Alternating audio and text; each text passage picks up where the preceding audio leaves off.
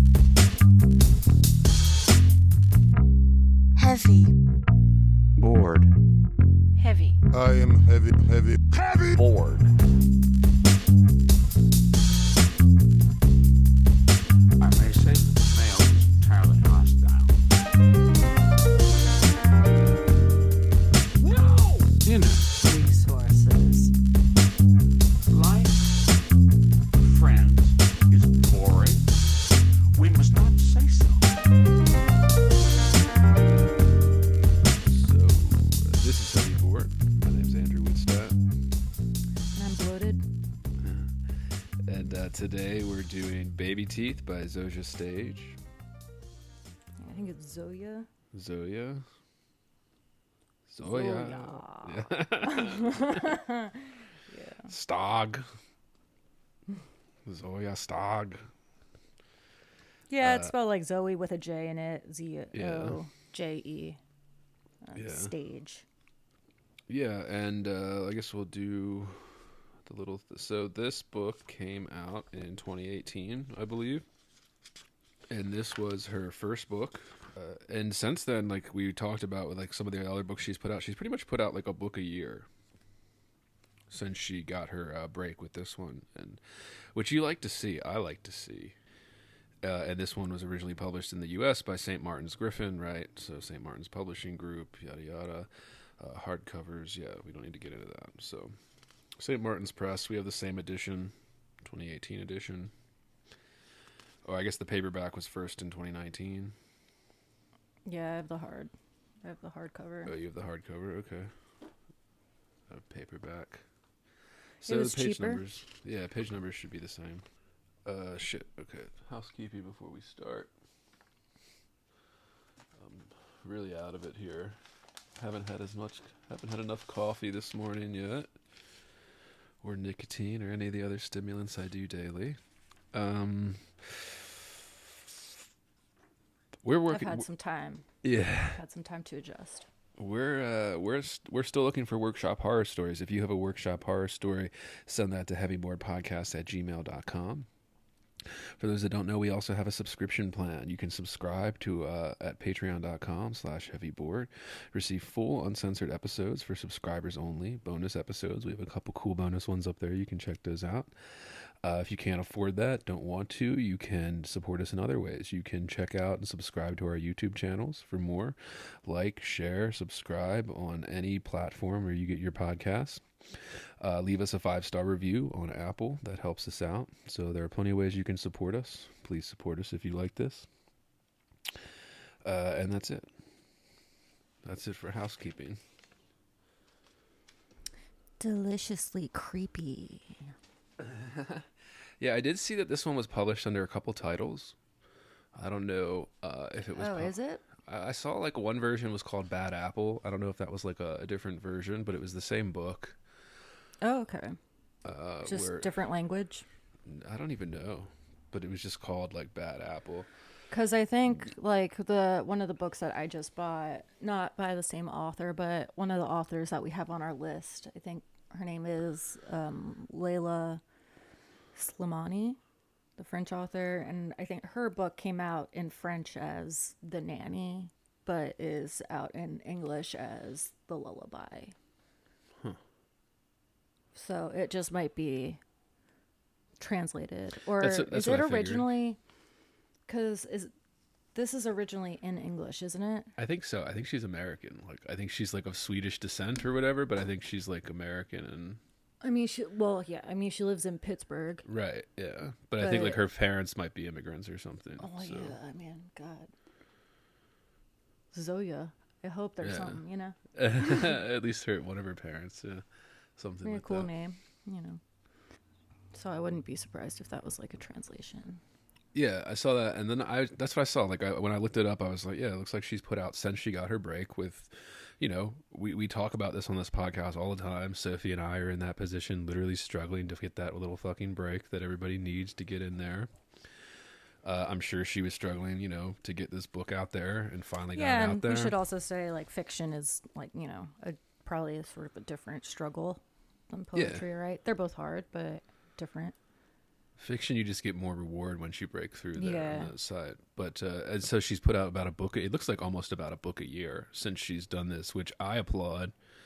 I say good, good for Zoje. Like, yeah, it's good On that books that are doing really well. Yeah, and and it's good. I want to talk about this as we get into it here. Well, fuck it, we'll talk about it now. Where it's like this, like this thing overall, like you know, it was it's a pop book. It's kind of a pop book, but it has literary ambitions. Like it's Oh, well written. 100%. Yeah, and it, it has it doesn't have kind of superfluous or corny little stuff that you would see in a lot of pop fiction like this.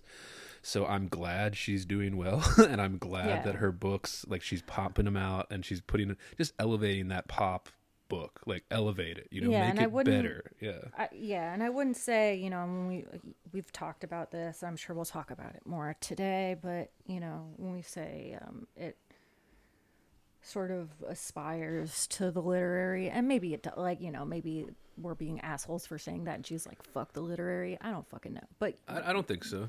yeah, but I either think way, it's clear. Yeah.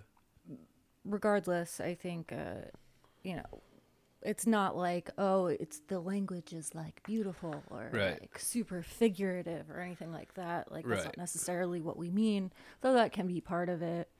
Um, but it could just be like in terms of themes and, um, I think just in know, terms just of other writing. literary yeah. devices. Yeah, it's really well written. And even Um, if she wasn't aspiring to that, it's just better written than most pop stuff like that I pick up. Like even the big like I Yeah. I just read a Dean Koontz novel. I'd never read him before. And you know, the writing's not good. Like it's not good. This one is actually like there's an attempt to elevate the writing. It's not just, you know, shitting out a story. yeah. So I do appreciate that. But I guess like initial thoughts, we're already talking about I think but- I would say from what I've read of Stephen King, I think her writing is tighter than Stephen King. Yeah, it is. It's tighter. Uh, Stephen King, uh, we talk about this all the time, is because like I, Stephen King gets shit on in literary circles, but obviously in other circles he's huge and one of the Yeah, well, he also has like that kind of raw thing, you know, that Yeah. people like, and that's And not the there's like thing. there's like corniness, there's like little bits, Yeah. and he has that kind of thrill. He's I always say this, and we we talked about this on our Stephen King episode. Listeners, you can go back and li- listen. Where he, he's a story guy. Like his is all about Yeah. the story, and I don't mean the writing. I don't mean like all the other stuff. It's just like the thrill, kind of suspense story. Like he's he's one of the best at that. Even if the writing style isn't that good and things like that, but like the story just pulls you through. Like he just has this way about pulling you through these kind of exciting little pop thrillers. Uh, with like like we said on that King episode, listeners, like occasionally they'll be wow, that's a little beautiful sentence right there, you know, like he's still like there's still that aspiration. But this is a reoccurring theme on this podcast, listeners. Those that listen will know, right? Like we always are curious, fascinated, and you know the ever changing kind of aspect. What separates pop and literary?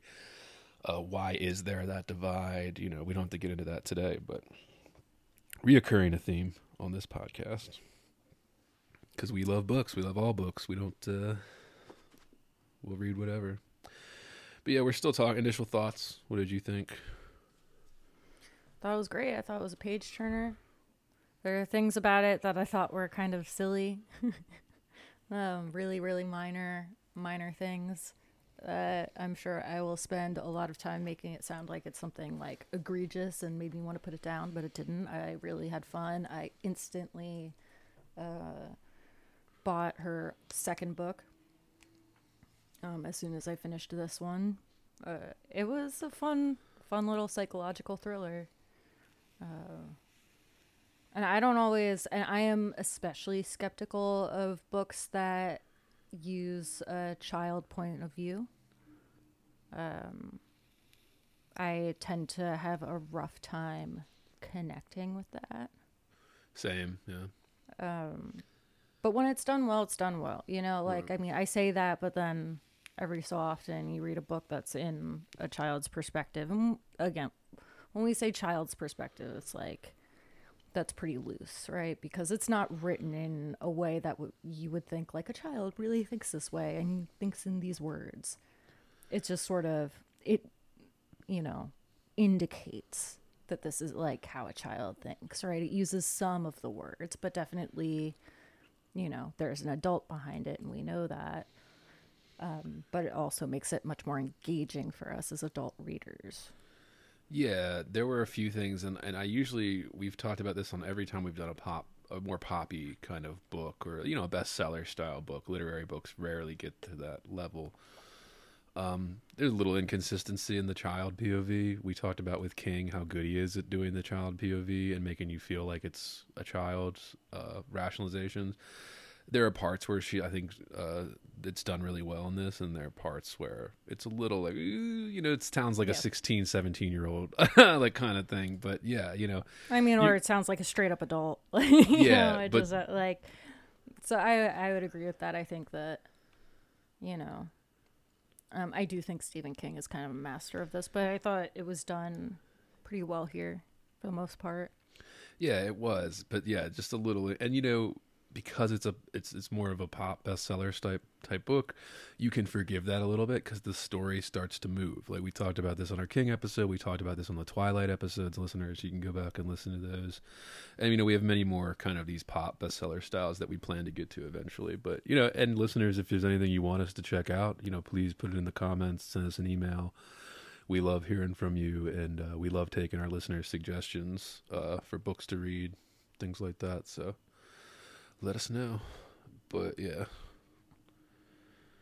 Overall, yeah, I liked it. Overall, I liked it. I read it pretty quickly. Um, little moments, like a little lackluster in certain moments. I expected it to maybe because it was like the marketing was so hyped up. Like I was like, oh, it's disturbing. Like this is a disturbing Yeah. book. And then I read it. I was like, well, it's not as disturbing as some shit I've read. Like, but uh, And, you know, thriller, that comes with some weight too. I mean, yeah. Kind of loosely though. Like I feel like we sort of will call anything that is n- horror but not gory a thriller. Um, And it's one of the biggest seller markets. So if you're not writing romance and you're not writing Yeah. thrillers and you're not writing horror, like you're not getting published. I guess sci-fi Right. throw that in there too, but sci-fi kind of overlaps with the thriller horror thing. But Yeah, Yeah. there were there were things I wanted more of in that regard.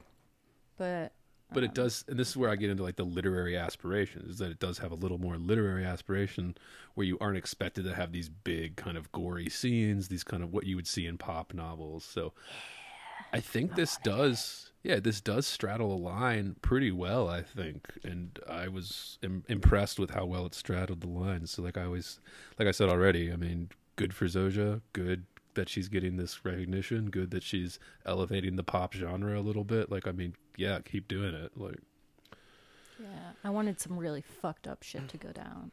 yeah, yeah, I was because that's what the marketing hyped it up as. I mean, because that's what I like. that I too. just wanted it to get very fucked up. and you see this And all it- the not that it wasn't fucked up. Yeah. yeah, it still was. Yeah. But you, You know, see this all the if the whole the whole premise of this book is that there's this like little kid who won't speak, who wants to kill her mother, basically, like that's the whole the whole thing.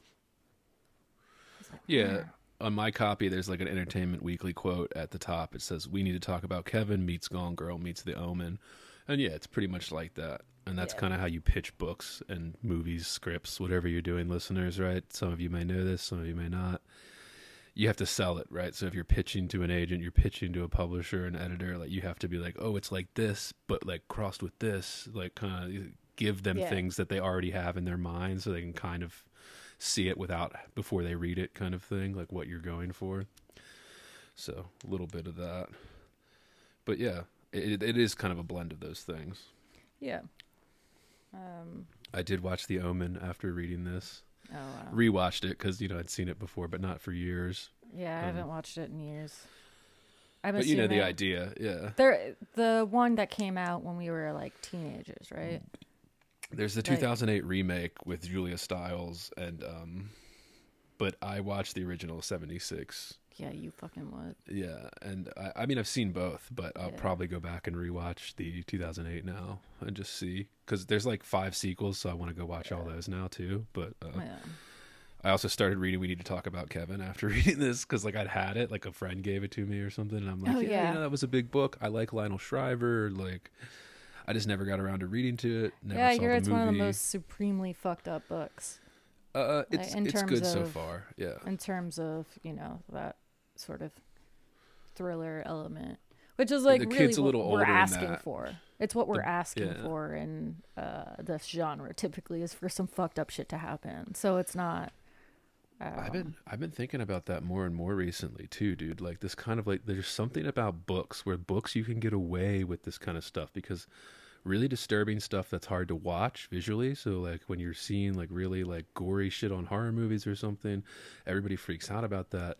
And like there's other things like but like in a novel, like when you're reading it, there's like a level of removal in like the words on the page as opposed to a visual playing out in front of you or a real but life. there's thing. also the added opportunity to have um you know more depth of perspective Yeah, well, I just mean it's a like good so place you can to put have disturbing the things. interior like it helps us that we have hannah's interior monologue or she would appear as more of a villain to us.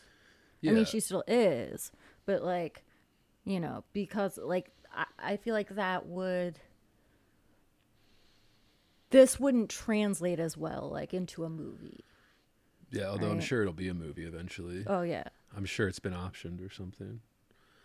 But like, but like imagine how much of this book is like Hannah's internal monologue because like you know one of our main characters is a child who refuses to speak and it's not that she can't speak it's that it it seems. It's and that I just she yeah, elects not to I just mean it's like it's just it's a good place to put disturbing stuff. It's even better to put disturbing stuff in books than it is visually because a lot of times visually seeing it play out visually or like is more disturbing than reading it in the book kind of thing. So you know, oh, throughout history we've put the most disturbing, disgusting, horrific stuff in novels first usually. And then when they get turned into movies or they get optioned into movies or something, they usually cut out some of the more horrific shit. yeah because you, know? can write horrific things Right, exactly. So it's like this is this it's the place for all of that. And Sophie mentioned this about the dialogue. Like there isn't a lot of dialogue. It's a lot of in- internal uh monologue and things and, and thought processes and psyches of the characters. Really just Suzette and uh, Hannah, the mother and the daughter. But that I think is what makes it lean into the literary side. Whereas like there's Yeah. not a lot of dialogue. Like there's dialogue, but not a whole lot. It's mostly the internal world and I, you know, that's good. Like I like it. I like that it blended those.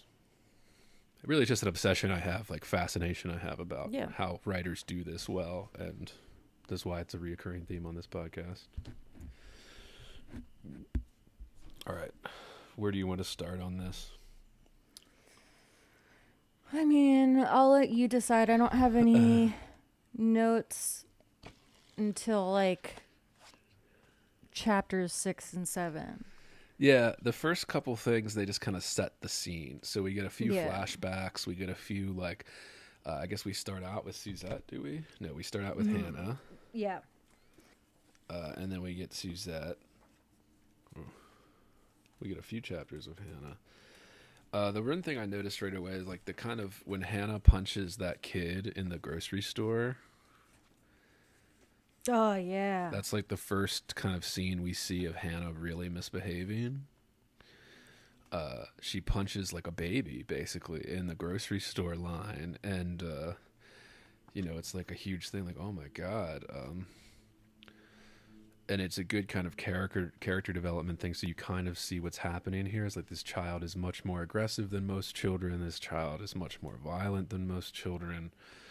Uh, although then you see also the kind of flaw of Suzette, the mother rewards the behavior. That drove me a little bit crazy, but I get that it's like character development. Like we have to see that kind of weakness in the mother where it's like you know, your child's misbehaving, and they went to the store originally and be like, "Oh, you can get a treat because you've been a good girl." Then she punches this baby, and then she still lets her have the treat. Like after she punches oh, yeah. this baby, Because she's getting a was- treat because she was such a good girl at the doctor who they took her to, to because like she doesn't talk.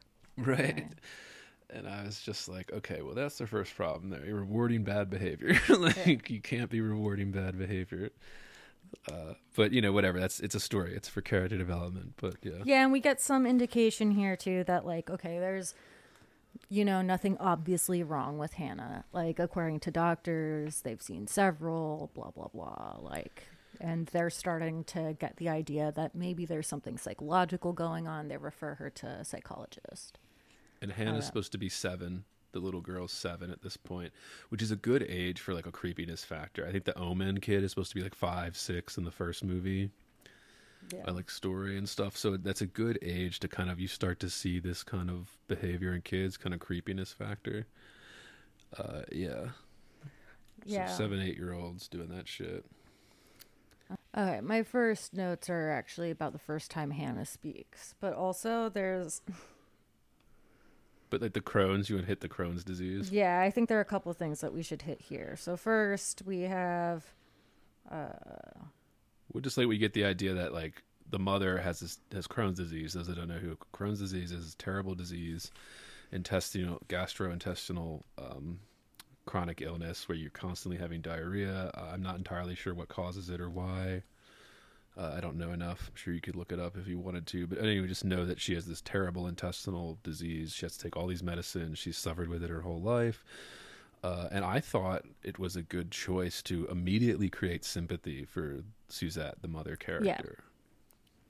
So she's dealing with the not just you know the the trials and tribulations of motherhood and like living life on top of being a mother, but also this chronic disease that she suffered with since she was a teenager and has Yeah, had and all has- these surgeries. and insecurities around um and like apparently also like had a distant and troubling relationship with her mother like that is established pretty early where her mom was like not interested in her you know tummy problems She said her mom had the same issue, but like Yeah. untreated, undiagnosed type Yeah. thing. um and then we also get a lot of like uh oh well this is also when like i started to learn what a fistula is. Fascinating. Spent a lot of time reading about fistulas. What did you Um, discover? that it's basically a tunnel from organ to organ. Right. basically you know from an organ to typically to the skin from what i understand. Again i got all of this from wikipedia and i'm only you know saying what i remember which could be completely incorrect Yeah. Um, well, we're always but she dude, describes yeah. like just pus and shit like, like Yeah. basically like having a tunnel from like i guess your colon Yes. to your skin and that like she had some surgery so they had to like open it so that it could drain so it could close up naturally Yeah. and so like she had to have her mom like constantly changing it and she talks about how like this you know was like a point of insecurity for her like because she was so worried about like i mean she basically had shit coming out of her stomach like why would you not Yeah. be worried about that And um, uh, from what I know I- about I loved it. Yeah. loved this element of the book and from what I know Fascinating to me. about Crohn's, depending on how severely you have it, there are things you can do. So there's like, okay, if medicines aren't working, uh, they the most extreme thing is they remove large part of the colon Yeah. and the small intestine, so and the large intestine, so that you do have to use a colostomy bag, you know, the rest of your life, basically. But there are other operations that they try, and you know that's like last resort. They do not want to remove organs if they don't have to, type thing. So it'll be like there'll be operations you can do where they remove part of it that's like really affected, but not enough to where you'd have to use a colostomy bag the rest of your life to, to shit. So it's like, okay, they usually doctors are going to try and do that first. So she's had the, and it's, it's more painful to do that. It's a lot of suffering. Like she talks about years of having to clean and repack this open wound in her body as they like examine it and make sure it's okay before it heals up. And they make it clear that she's had two operations of this sort in her stomach with the intestines. Once when she was younger, and then once, I guess, right after she had the child. Yeah, Yeah. after she had the kid. And that does complicate things in Crohn's. When you're a woman and you're giving birth and you're pregnant, Crohn's complicates all that, right? Of course it does. But, uh, so of course she's like, oh, this child who never never even knew if she was capable of having children because of the Crohn's, and now she has this child that she adores, or so ideally, right? You want to have a child, and maybe that it kind of gives us sympathy for Suzette, but then also kind of explains why Suzette kind of lets this bad behavior get away because she's just so happy to have a child, kind of thing. But then also she's not like she also is like there's like this weird. It's not even weird. It's like it's a normal thing which I want to get to eventually. With how they show like Suzette basically like hating her child, yeah and like thinking about her husband's body all the time which is like how they show Suzette um, re- resenting the child to some extent. Uh, where did I mark it?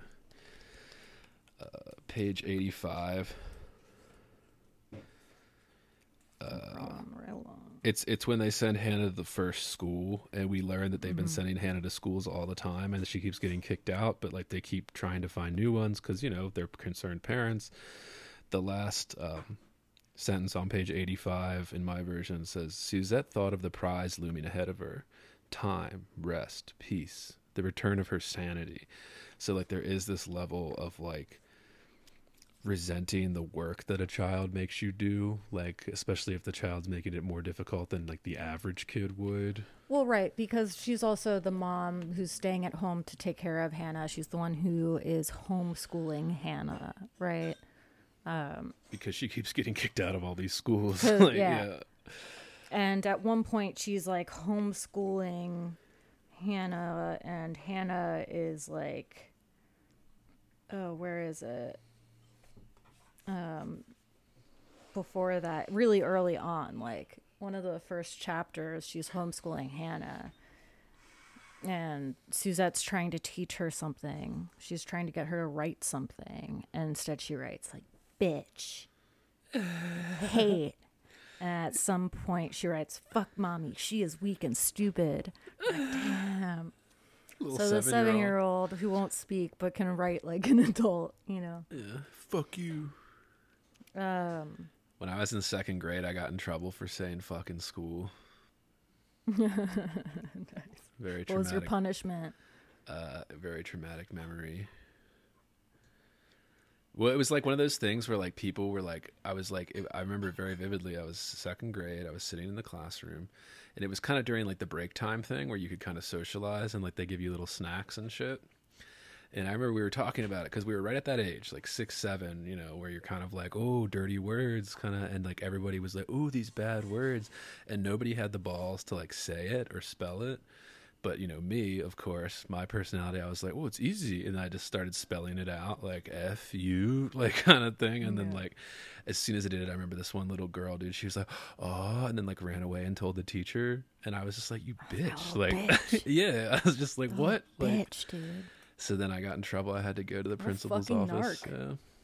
Exactly, dude. And it was in like the context of us all like kind of giggling about it. I was like, "Oh, you just ruined it." Yeah.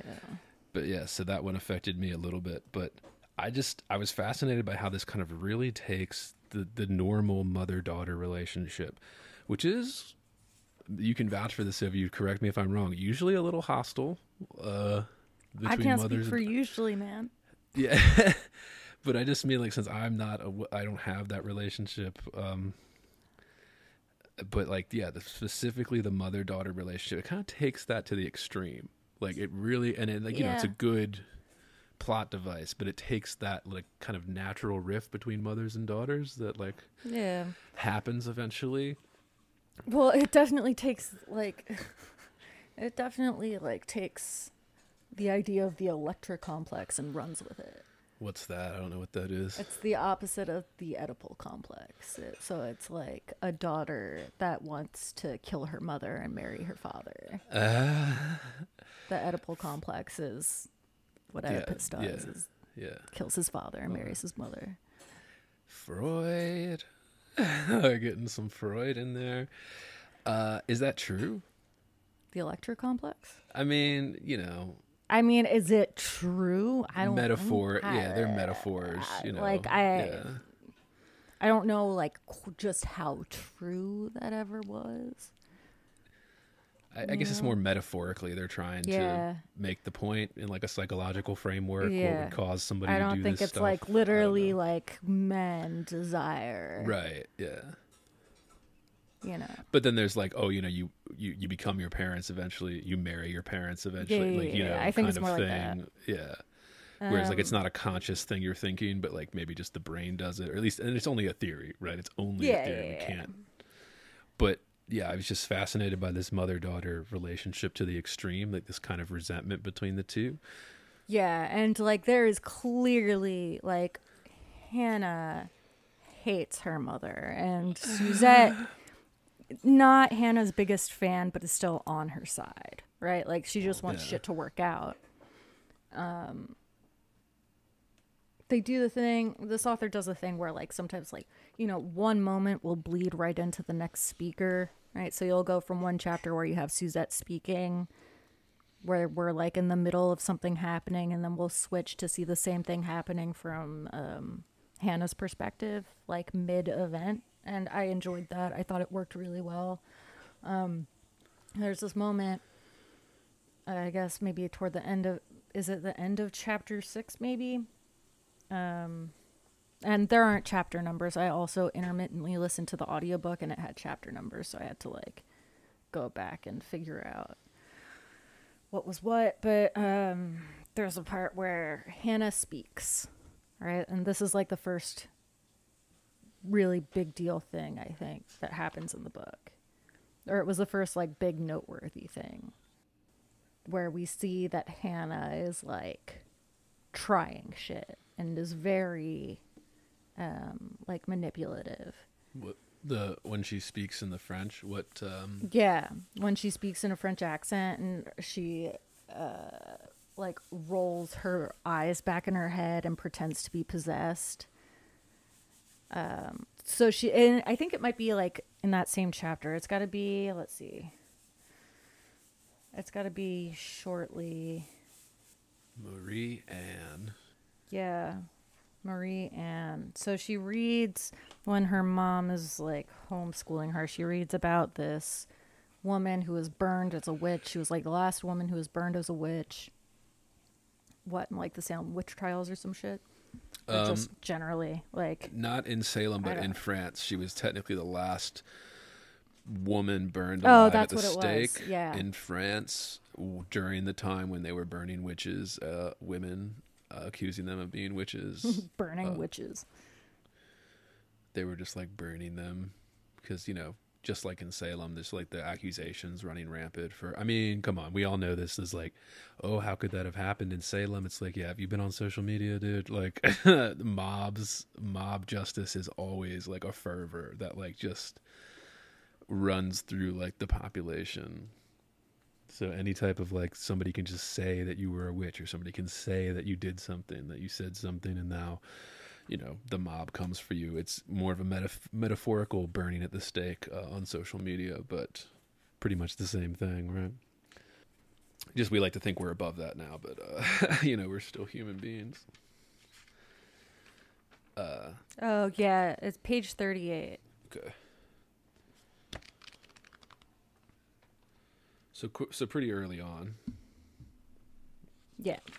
when she says because i'm not hannah Yeah, the girl stood there, arms loosely at her sides, considering her mother. Then her eyes rolled back until they were solid white, dead nothingness in the sockets. Because I'm not Hannah, the girl whispered. And that was in response to the question, for fuck's sake, Hannah, why don't you ever listen to me? Right, because Suzette is so flustered, right? Like, like this, and that's why I'm, I'm like, yeah, there is this. li- It's, you know, everybody talks about this. I was just fascinated by the theme. Maybe I'm just going too far into the theme of the mother daughter thing. You know, Well, I mean, I think that's like so much of it is like, yeah. I mean, the theme around themes around motherhood are off the charts in this one. But it touches something very specific about motherhood and it's something that i think people the reason people love sylvia plath and all the stuff that is because there's this little bit of resentment like this little bit of like i sacrificed my body Yeah. my mm-hmm. life Well, not just my body, yeah, you, literally, like, like, my time, most a lot of the next eighteen years. yeah and really not even 18 years because it's not like it just stops like you're always the parent so like you're always the mother and like so like it's like a light like you're literally there's this right, but it's bit your job. right and it's not years. you know not like it's like malicious or evil or you know whatever people want to ascribe to it but it's like this little tiny thing that like just a little bit like that's in every mother daughter maybe even mother son type stuff where there's this little bit of like resentment that i think this book captures very well uh, and you know obviously it takes it to the extreme as i said like it takes it to an extreme version of that Sure. but there's just it, I'm just fascinated by that theme and how well it worked in this kind of very kind of I don't know like I mean I, I'm struggling to even say what it is because again I'm I'm not a fucking woman so I don't know the intricacies of that but Well, yeah. I see it I see it in the in the, the people that I do know like like Yeah. the, the mother daughter relationships that I'm aware of know of And uh well, like and it's worse too because like they're playing on the the daughter playing two sides um idea, right? Where you have the kid who is one way in front of one parent and another way in front of the other parent, right, to get their way. Uh, and the manipulation. Yeah. And so we already see like, you know, Suzette starting to like lose her shit cuz she's like Alex, the husband doesn't see the side of Hannah. Like she's his perfect angel. Um what if he thinks I'm going crazy? What if I'm just like this you know, what if I I just appear to be like an awful mother who's just complaining about their child because he can't see what I go through every day. that and the resent i think that's a good theme too the kind of the, it's not a lot right listeners like i'm not saying oh these people are resentful but there's a little tiny sliver of resentment towards the father or the husband kind of thing where it's like well Right. you didn't have to go through this you didn't have to like almost die giving birth like kind of thing uh, and you don't have to deal with all the mothering that is All the you know, child care. yeah he does do all the work stuff, but he doesn't get the more difficult moments of the relationship. right And so she has some resentment toward that, but other than that, they have like a really loving relationship, it seems. Like there isn't animosity there. Yeah, Um, and I wanted to ask about that Alex, the the, the husband character, because he's one we, we don't ever get his perspective. Yeah, I think we start to get a glimpse of it toward the end. Yeah, but it's through Suzette usually. Um, Yeah. but yeah, I mean, what do we think of that? Like the husband character. I think it was played well here. Not too much of it, nothing that makes him seem like a bad guy. Just maybe a little bit oblivious, but nothing that actually like makes him seem like he's doing something wrong by not seeing what's happening, right? He's just not seeing it and they're not communicating effectively about it. Um but he's other than that, he's just like kind of a charming character Yeah, with no real like I don't get the sense of anything really negative about him. there's nothing that, negative about him. yeah, there's the entire nothing- novel. Which is strange but didn't bother me. I think it helps to show that how the guilt that Suzette feels, like she starts to feel like she's being irrational because Alex, the husband, isn't seeing these things. Like she's like, "Am I the one that's like has Yeah. the issue?" Like, because he's like the perfect man and Yeah. she's like you know he's not traditionally attractive but she's clearly very attracted to him and is described as being very attractive to him, uh, her um, throughout the novel so like we like him. She at no point is like angry with him. Yeah, she just wants him like on her side and is trying to figure out the best tactic to make that happen which sounds more manipulative than i think it actually was but of course she has to sort of do some shit you know? Like she has to get alex to like come to therapy with you know her and the kid which isn't like something she has to try too hard to make happen but you can tell like in every moment where Hannah does something and Suzette's like, Will he believe me? Like, oh, he has to believe me this time. You know, it's like she's like panicked about it. Like it's a source of constant panic throughout the novel. right. Not just will she hurt me, it's, uh, you know, what's he going to say? Is he going to believe me? And there's almost that level of guilt in terms of feeling like she's more needy in like the marriage and like feeling guilty about that with the Crohn's with all the other shit she has to deal with. Like feeling like he's caretaking or something of her and the child and there's like this little level of like you know you don't have to deal with this like but i do even if it's like a self like you know Yeah, and there are even like other elements of that of like feeling like you know, she needs to keep herself beautiful and she had done a really good job of like trying to keep herself beautiful for her husband and you know, we can get into some of that stuff. Yeah, which but- is a real. It's a real right. Like it's a very real thing that people have to deal with as they get as they or age. like I think it's a real thing that, you know, some women might like fear, right? Just mean the yeah.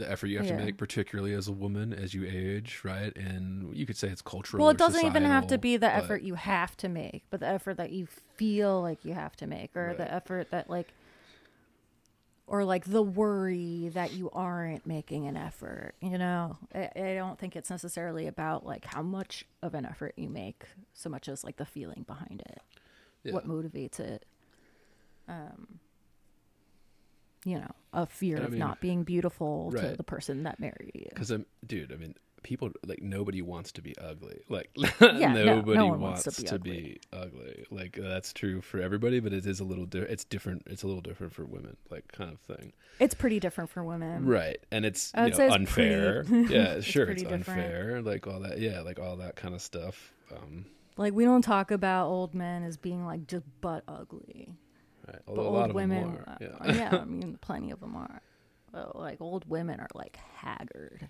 you know Yeah. And yeah, we don't want to get into like a whole cultural like, oh well, why is that uh, like culturally blah blah. But yeah, Yeah, I mean, men become more distinguished as they age, and women, you know, their tits fall down. well, usually it depends. Like I- I- that's like the, that's like the thing, right? Like that's like the thing. The men become more distinguished. yeah, I know. age. We But say that, around- but I've looked around, man. yeah, most men as they age do not become better looking, but the rich ones do. The celebrities do. The ones that were already attractive at like People who were are already like Yeah. decently attractive maybe weren't like the, you know, and that's also a thing. Like, you don't know how you're gonna turn out until Yeah. you're like, I don't know, like Yeah. twenty. Yeah. Because I always see that too. It's like, oh, the men just get more beautiful. I was like, uh, you look around like any public place, dude. Just go to a mall, go to a go to some place, and you'll see a lot of ugly ass old guy. okay, like fat as shit, like uh, limping around casino. I see it all the time where I live, like limping around casino floors. Uh, and they're like 50 years old. and they like can barely walk with yeah, their but when a yeah. man is older and he still looks decent, you're not shocked. When a Right. woman is older and she looks good, you're like, oh, she looks good. You know, yeah, it looks that's like Yeah, that's true. He said that. Yeah, you'll see it. Yeah. Yeah. Definitely. Absolutely. And that plays into it, right? So that's like a normal thing that most people are dealing with. But then like as in this book, it takes it to a little bit more of extreme. Like a lot of it is like and it's and I think it's because maybe that sets up like a lot of the stuff that Hannah does to Suzette, the mother, is things that she's trying to take away her beauty. She's trying to she cuts her hair when she's sleeping, right? Oh, yeah. She she's trying to make her not beautiful for her well, and why is that? Yeah. So there's a fun little scene Go for it, where yeah. um Hannah, I guess, is like listening in or watching, like peeking in on her parents having sex. Oh, and- yeah. She like doesn't understand it. Right, because she's seven. Uh, but watches the convulsions of the bodies, Yeah, the sounds that they're making, mommy, you know. and takes it to be some kind of love language. She call it, refers to it. Oh, she hears them having sex and refers to it as a language more interesting than words. Remember, this is a child who does not speak. Obviously, has some understanding of language, has an inner monologue. Like, obviously, can speak because she speaks directly to her mother, and it- she becomes shocked and she's like, "What the fuck is going on?" She takes, but yes, so she hears them having sex Uh she's like trying to see what she calls daddy's man parts but she doesn't quite get a glimpse so there's like this whole weirdness around sex you know and she's like a kid so she's like trying to Right. figure it out she doesn't understand it so and like there is whatever that curiosity you as a child. Yeah, like when you're a child and you don't know and you're curious, like that's all. It's just but yeah. yeah and this is when like hannah's really beginning to think of ways to make mommy go away and she's like pretending to be like possessed by this witch who and she takes this like her reading about this woman as evidence that witches do exist um she mentions earlier like she's uh, suggests that she like wants to marry her dad a little bit before this. She wants to keep her baby teeth also. I don't remember what context that's set in, but it's definitely where the title comes from. She like doesn't want to grow up. She wants to be daddy's little girl. And she kind of conflates that with the love he had, the love relationship um, he has with his, her mom. It's the daddy's little princess thing, but again, Yeah. taken to ex- taken to an extreme. Um, you know, she can do no wrong. Daddy always praises her, like loves her yeah, because it's doesn't his child. believe that she is like doing these horrible things. But in the chapter that she listens to them having sex, I think it's like chapter nine or something. right. This is a Hannah chapter, so it's, you know, all Hannah's internal monologue.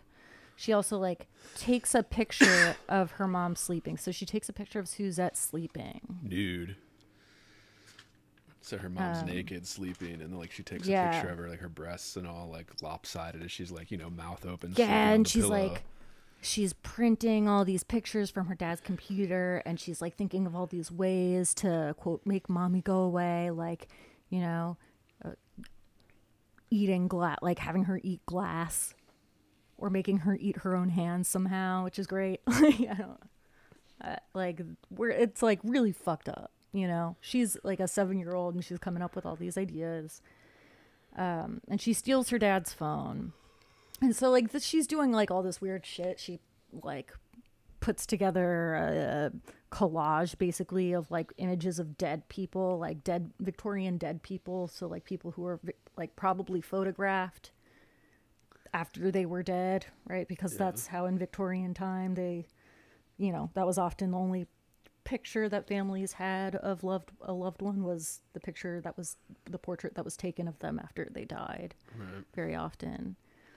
Um, so there are all these dead people, and she like, you know, pastes a picture of her mother into that too. And this is meant to like be some kind of disturbing message, obviously. So it's all like, I don't know, not. It's like disturbing, but it's not. um I don't know. How would you describe it? Um, it's I don't know. I mean, I think it has a little to do with how the character's written. Like the, Hannah's written consistently, but she's kind of written consistently like a 15 year old or like 16 year old. With this rationalization, it's not so much child rationalizations, but sometimes it is, right? Like sometimes it is a child rationalization. Yeah, But all this testing, all this trying to horrify mommy, it's a little more teenage behavior than you would see in like a seven, eight year old. But this know, one still works for me. Yeah. This still feels like the right level of manipulation for a child when we're still like trying to buy in to their evil, right? Like we're still trying to buy like that she's truly evil here. Although I think I could have. I always want more. yeah, I'm sure there's a point at which there's too much, you know. Like when she starts like cutting her mom's hair and shit. When she was initially like taking a picture of her mom while she was sleeping, I was like, yeah, this is good. Like this is creepy. Yeah. A Um, little, yeah. Sometimes a little, like the for me, like the medicine switch when the child Ooh, switches yeah. her her Crohn's medicine or her anti-diarrheal medicine. We like puts flour in the capsules. I was a little like it's a really that good was like story. too yeah, but it's too smart, right? it's like, a little too, smart, and for a seven-year-old to do that, like mix it Like with to know that you like pull these capsules apart. Not like- even that, like- but to do that cleanly, to do it with no mess, and then be able to clean it up after and like not leave Like anything flour behind. would stick to all that shit too. Right. There would be flour in the medicine bottle. There would be flour on the outside of the capsules. As soon as they get Yeah. wet, if you rinsed them off or so, they start melting. So it's like, all right, Right. like you just like it just it's a good plot point. I like that it's in the novel. I think it's a Yeah, it good fun. manipulative thing, but it was a little like no way a seven year old does that cleanly and smoothly with no one even if they could, you know, pushing a chair up to the counter, pulling the bag of flour out without spilling I mean, dude, I pull out flour out of my pantry or something and I'm spilling it all over the fucking counter. Oh, like, yeah. you know, like it's Oh, yeah. powder blowing up. I have to And, admit, I was also a little let down by the results. Oh, right. I that wanted, didn't really do much. I wanted the the results to be more catastrophic than they Right, were. yeah. More catastrophic than I can't get off the toilet. I'm gonna call the doctor. Yeah. Oh, he said to take more Imodium. Oh, now we're switching my medicine. You know, like right. I was like, okay, Would, it, it- more consequential, fine. maybe. Yeah, Because that's a big thing. Or just yeah. like so, yeah, something that felt more, a little more climactic. Which it's not happening like at the actual climax of the novel, right? That's more like when she's finding out that her medicine has been switched, actually, like, and is discovering what actually happened, right? But yeah, it this slowly I builds. Like, it, it- gets it more does slowly extreme. build. Yeah.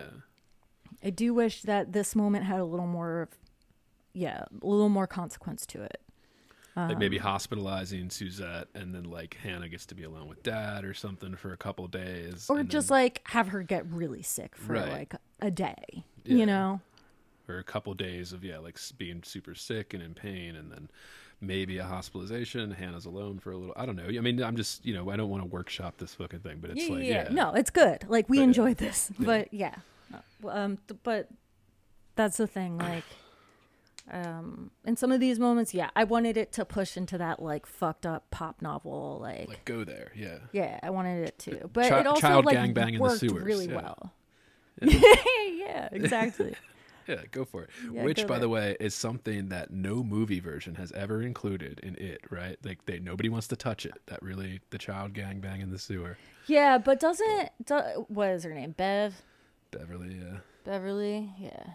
Like in one of the, are you sure in the TV one or something? She, or in one of them, I thought maybe that like there's some indication that she's like trying to make out with everybody. Uh, there's a love point- triangle in the actual story between Ben, um, Bill, and Beverly.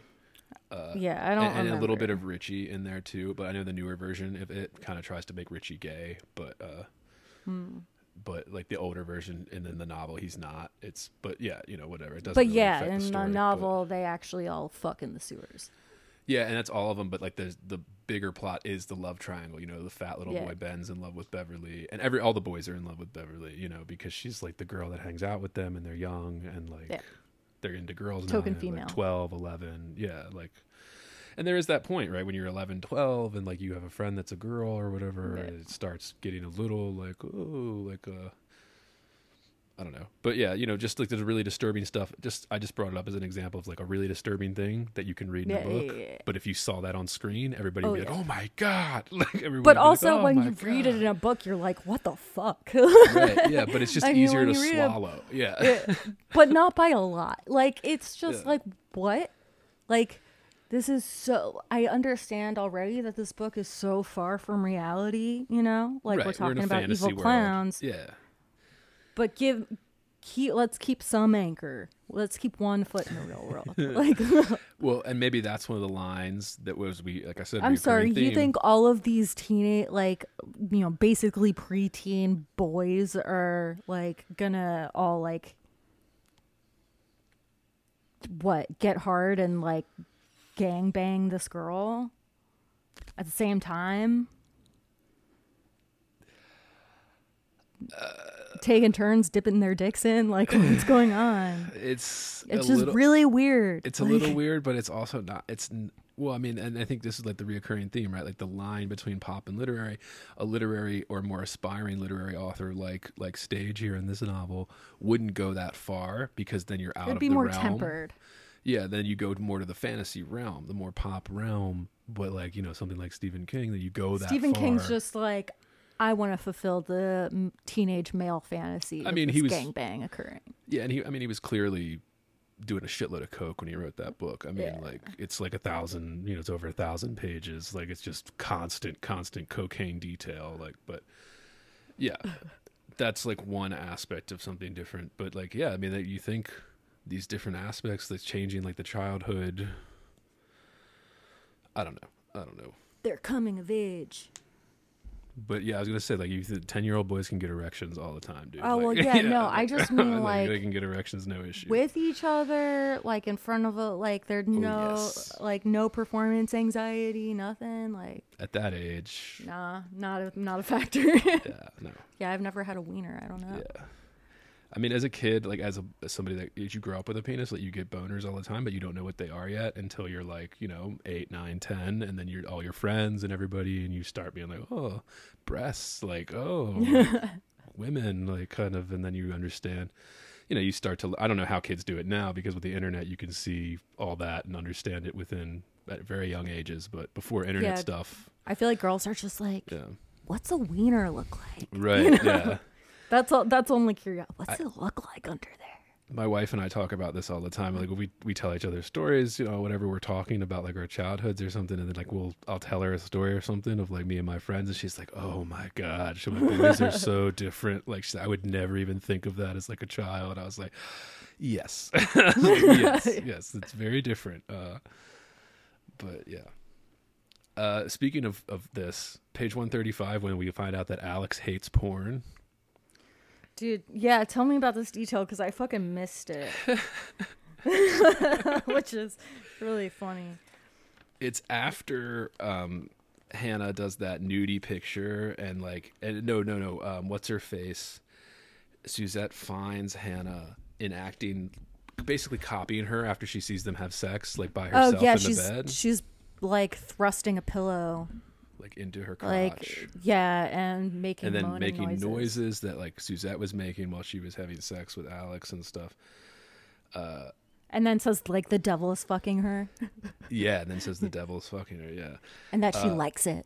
And so Suzette thinks, "Oh my God, did she like happen to see porn on Alex's computer or something? You know, like was she searching around and like saw like something, which is something that can happen, right? As a child starts to come of age, that age of reason, right? And that's like what she wants, right? Like that's what she's hoping to find. right. That would be a Like- reasonable explanation to Like like, that would be like okay, so Yeah. she's just like curious about sex stuff now. and Cool. saw it a little too early and maybe yeah so uh, but then anyway there's this line right where she's like but that seemed unlikely it's like throughout the relationship alex never hesitated to enumerate his reasons for hating pornography whenever the subject arose.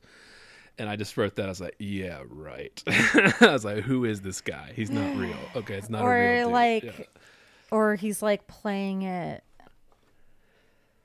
He's like i don't know like pretending like it's some kind of like mm. moral thing but well like, any man that tells you they don't is lying. Yes Yeah, they're well- lying oh i don't like it. It's, it's oh okay. Yeah. Yeah it's just like, such yeah. a weird it's like why is it here? Yeah. Well, I think it's there because it's supposed to make make Alex this angel- angelic kind of thing, like he can do no wrong, and she feels guilty about the fact that he can do no wrong, and she feels like she's doing wrong all the time. is it angelic to hate pornography? I mean i guess I like, if think you- from a certain, not all women, but from a certain female perspective, Like- yes, like they a- would consider that a good- god-fearing one or God fearing, uh, maybe where it stems from, but I think it more stems from like an insecurity thing or like um, yeah okay I don't, or like you know, it's usually younger female, like younger women that'll have a problem with it because they don't quite understand what it is and like what men use it for, kind of stuff. But uh, yeah, it's usually it's a fantasy. So if anybody's telling you, if any man, if they're not like a Mormon, but shit, dude, even if they're a fucking Mormon, okay, like dude, like there is no getting around like this kind of male impulse for like this is just not yeah dude i know i read Yeah. twilight right. Yeah, i know all about male impulses Yeah, but Twilight isn't even like touched. know, the- yeah, because it's, and I don't joke. want it to be like, oh, it's like it, but it is a very female kind of like fantasy. It's clearly a female fantasy of like what men are like. a good It's, man would not do that, Or a Like, bad yeah, boy. Yeah, Like it's those two. and it's just a joke. Like it's like it's like that's not real, but like yeah. yeah. I, like I said, I think it was in there for some type of like story element to kind of make Alex seem even more angelic, so that Suzette feels more guilty that she's like not as good as her husband or something, or Yeah, there's a whole like weird I don't know, like sexual when I read that, I was just like, book. I mean it's not like weird, it's just like it in moments made me laugh. Um we do learn that later on that um Suzette hasn't had sex with anybody but Alex and that she's never wanted to. Right. Um, is that real? I mean, I guess it is real, right? Like, is that a real thing? Or it's like a certain type of person. I don't you know, know- that person. Okay, she had, I think you could say, okay, she had Crohn's, so she was embarrassed. She didn't want Yeah, to have I those think- interactions with people before Alex. I think she, yeah, I think she just didn't she like stopped live herself. a life. Right. Like she yeah. just didn't live a life before him. She didn't ha- have any kind of romantic life before him. Is all that she's saying. Yeah, so it's more like a character. He was the first person that Right. she was re- like really interested in, and therefore the only person is how I That's how I interpret actually it too. took it. But like, but I would think, I think of it, yeah, it's more but of a I would think, yeah, you were never uninterested. Like, there, Yeah. I somehow doubt that as you attended all of your schooling years, there was never a single male that you looked at and found attractive and like, oh, I like it. Right. Well, and she doesn't say that. She just says she wasn't sexually active with it.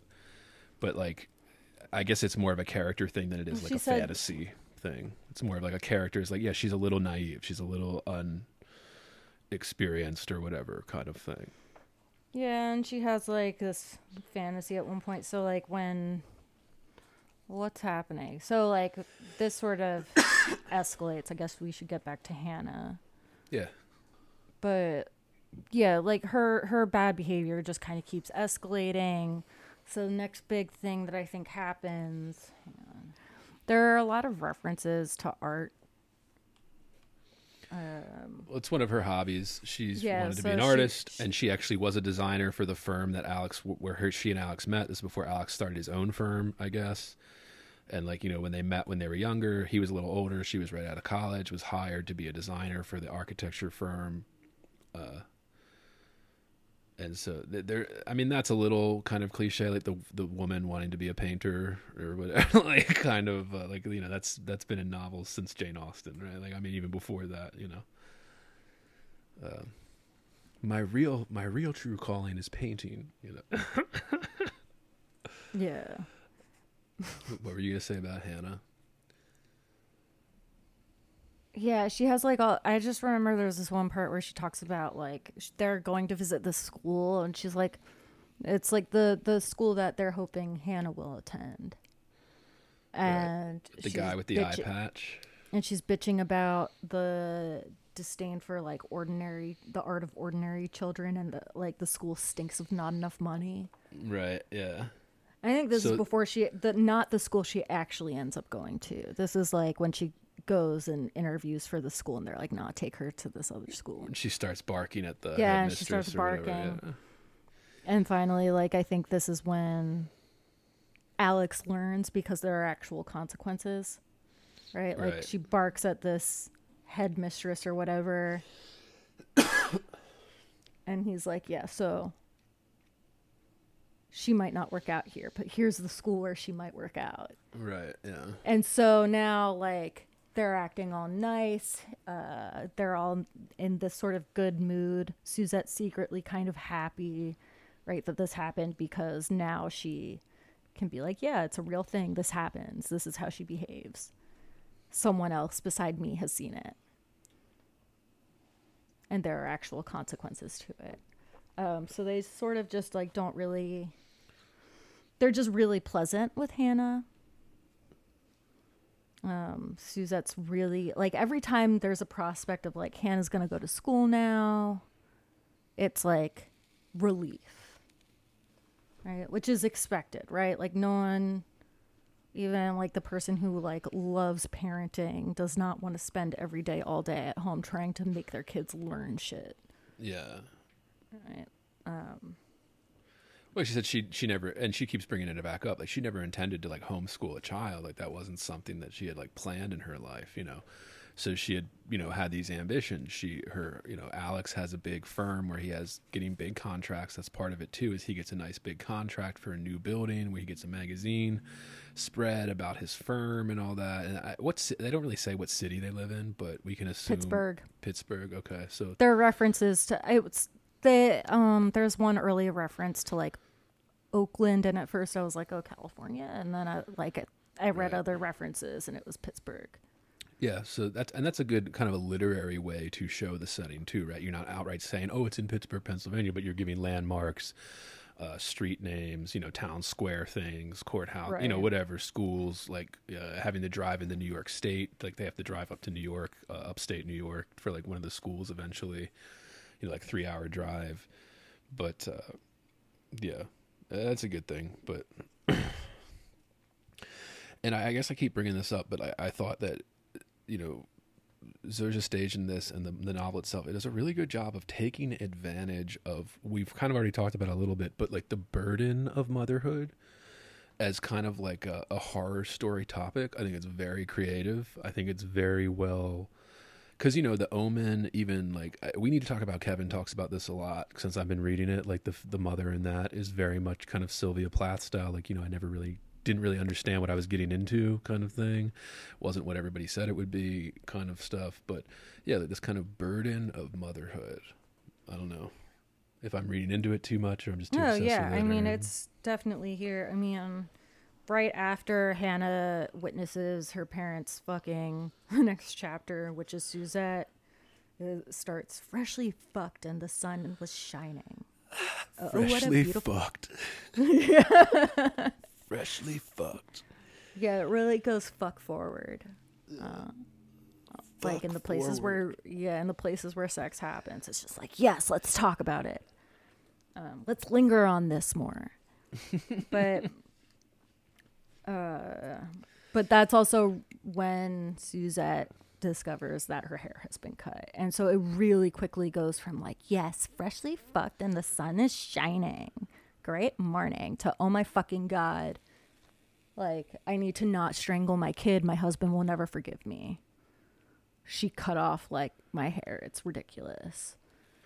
And then that's a fear. She has to get it cut short because the child ruined her hairstyle, and she wasn't sure if her husband would like her hair short. So she was like also, you know, self conscious and all that kind of stuff. But like, yeah, so like your child's doing horrific things to you, like, and then more so than usual, right? If we're talking about the burden of motherhood, it's usually not this horrific or this extreme with like a problem child trying to kill you. Like, I think everybody knows that, but like, it takes that to the extreme. And I think it's a great creative way to make it kind of horrific, to take the burden of motherhood and then make it a subject of, of Yeah. horror. And well, this doesn't even have to be horrific. This just has to be like, oh my God, like you would scream. Like if this is what you were dealing with every day, like you would lose your fucking mind. Right? If you just like couldn't, if you had like no control over your kid's behavior. But then it does like continuously escalate, right? So she's going to the school now where like her barking isn't going to get her expelled. Right? It's like a special So she- school. Yeah, and she keeps coming up with ways uh, to get kicked out. to yeah, sort of get get out of class or like could be put in the quiet room, blah blah blah. And one day she gets so the next big thing I think that happens. Let me double check. But the next really like big thing that happens. Well, first, like there are also all of these references to Suzette saying things like like when she gets really into art for a couple days cuz she's like in a good mood and everyone's playing nice and she's just like talking about how she wants to make art and she's like she would make something else something better than hannah Kind of rediscovering her passions Yeah. that were taken away from the burden of and i might be conflating two moments here but like yeah she keeps referring to like i'll make something better than hannah right? Like i like she she really resents hannah and she like is she has somehow um replaced her creative pursuits with something much less satisfying to her Yeah. which like of course like if you have like a kid that can't say i love you you know like that's you know i think a real and legitimate fear right for you know any young woman or like young parent right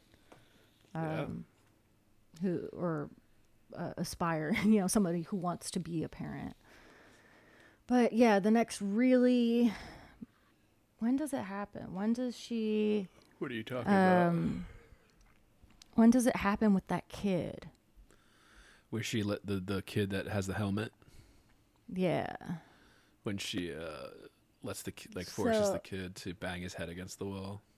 yeah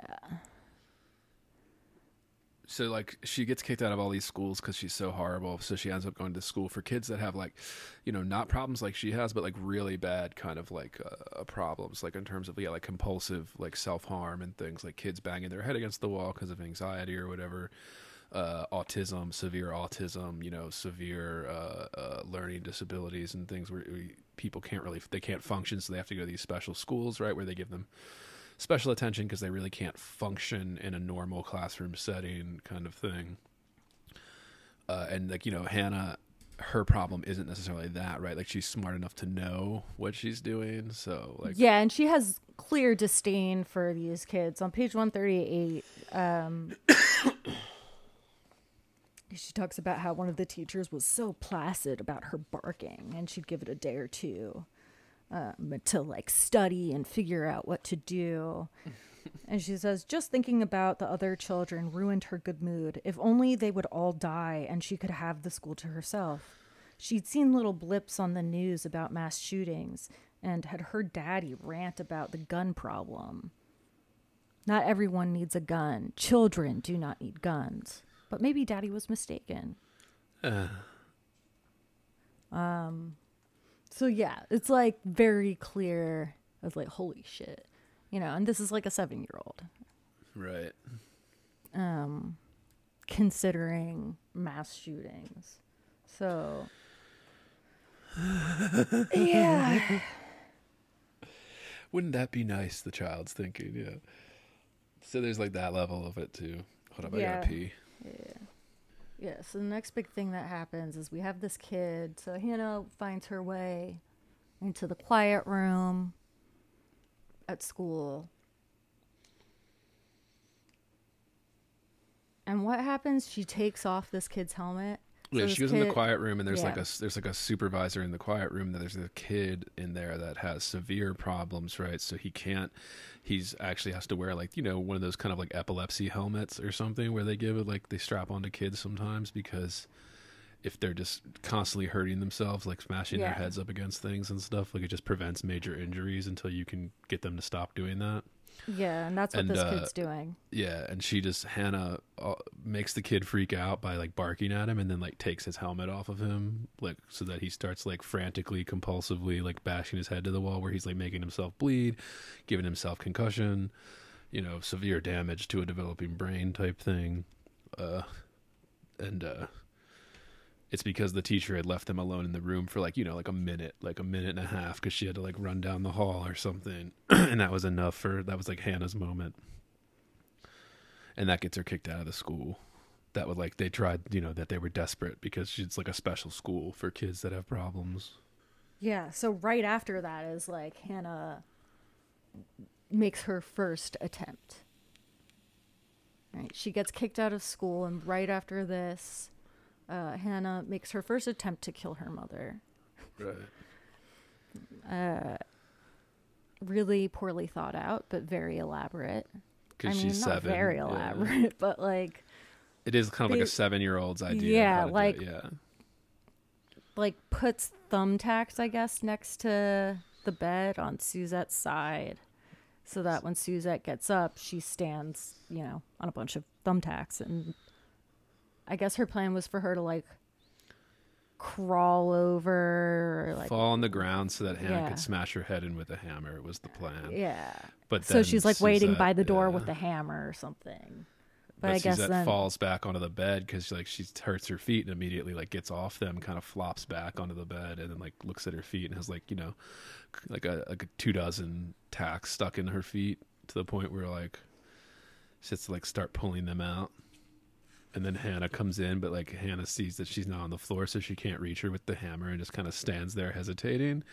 And then Suzette kind of puts it together and is like, oh, did she just try to kill me? Like, did, she, did my daughter just try to fucking kill me?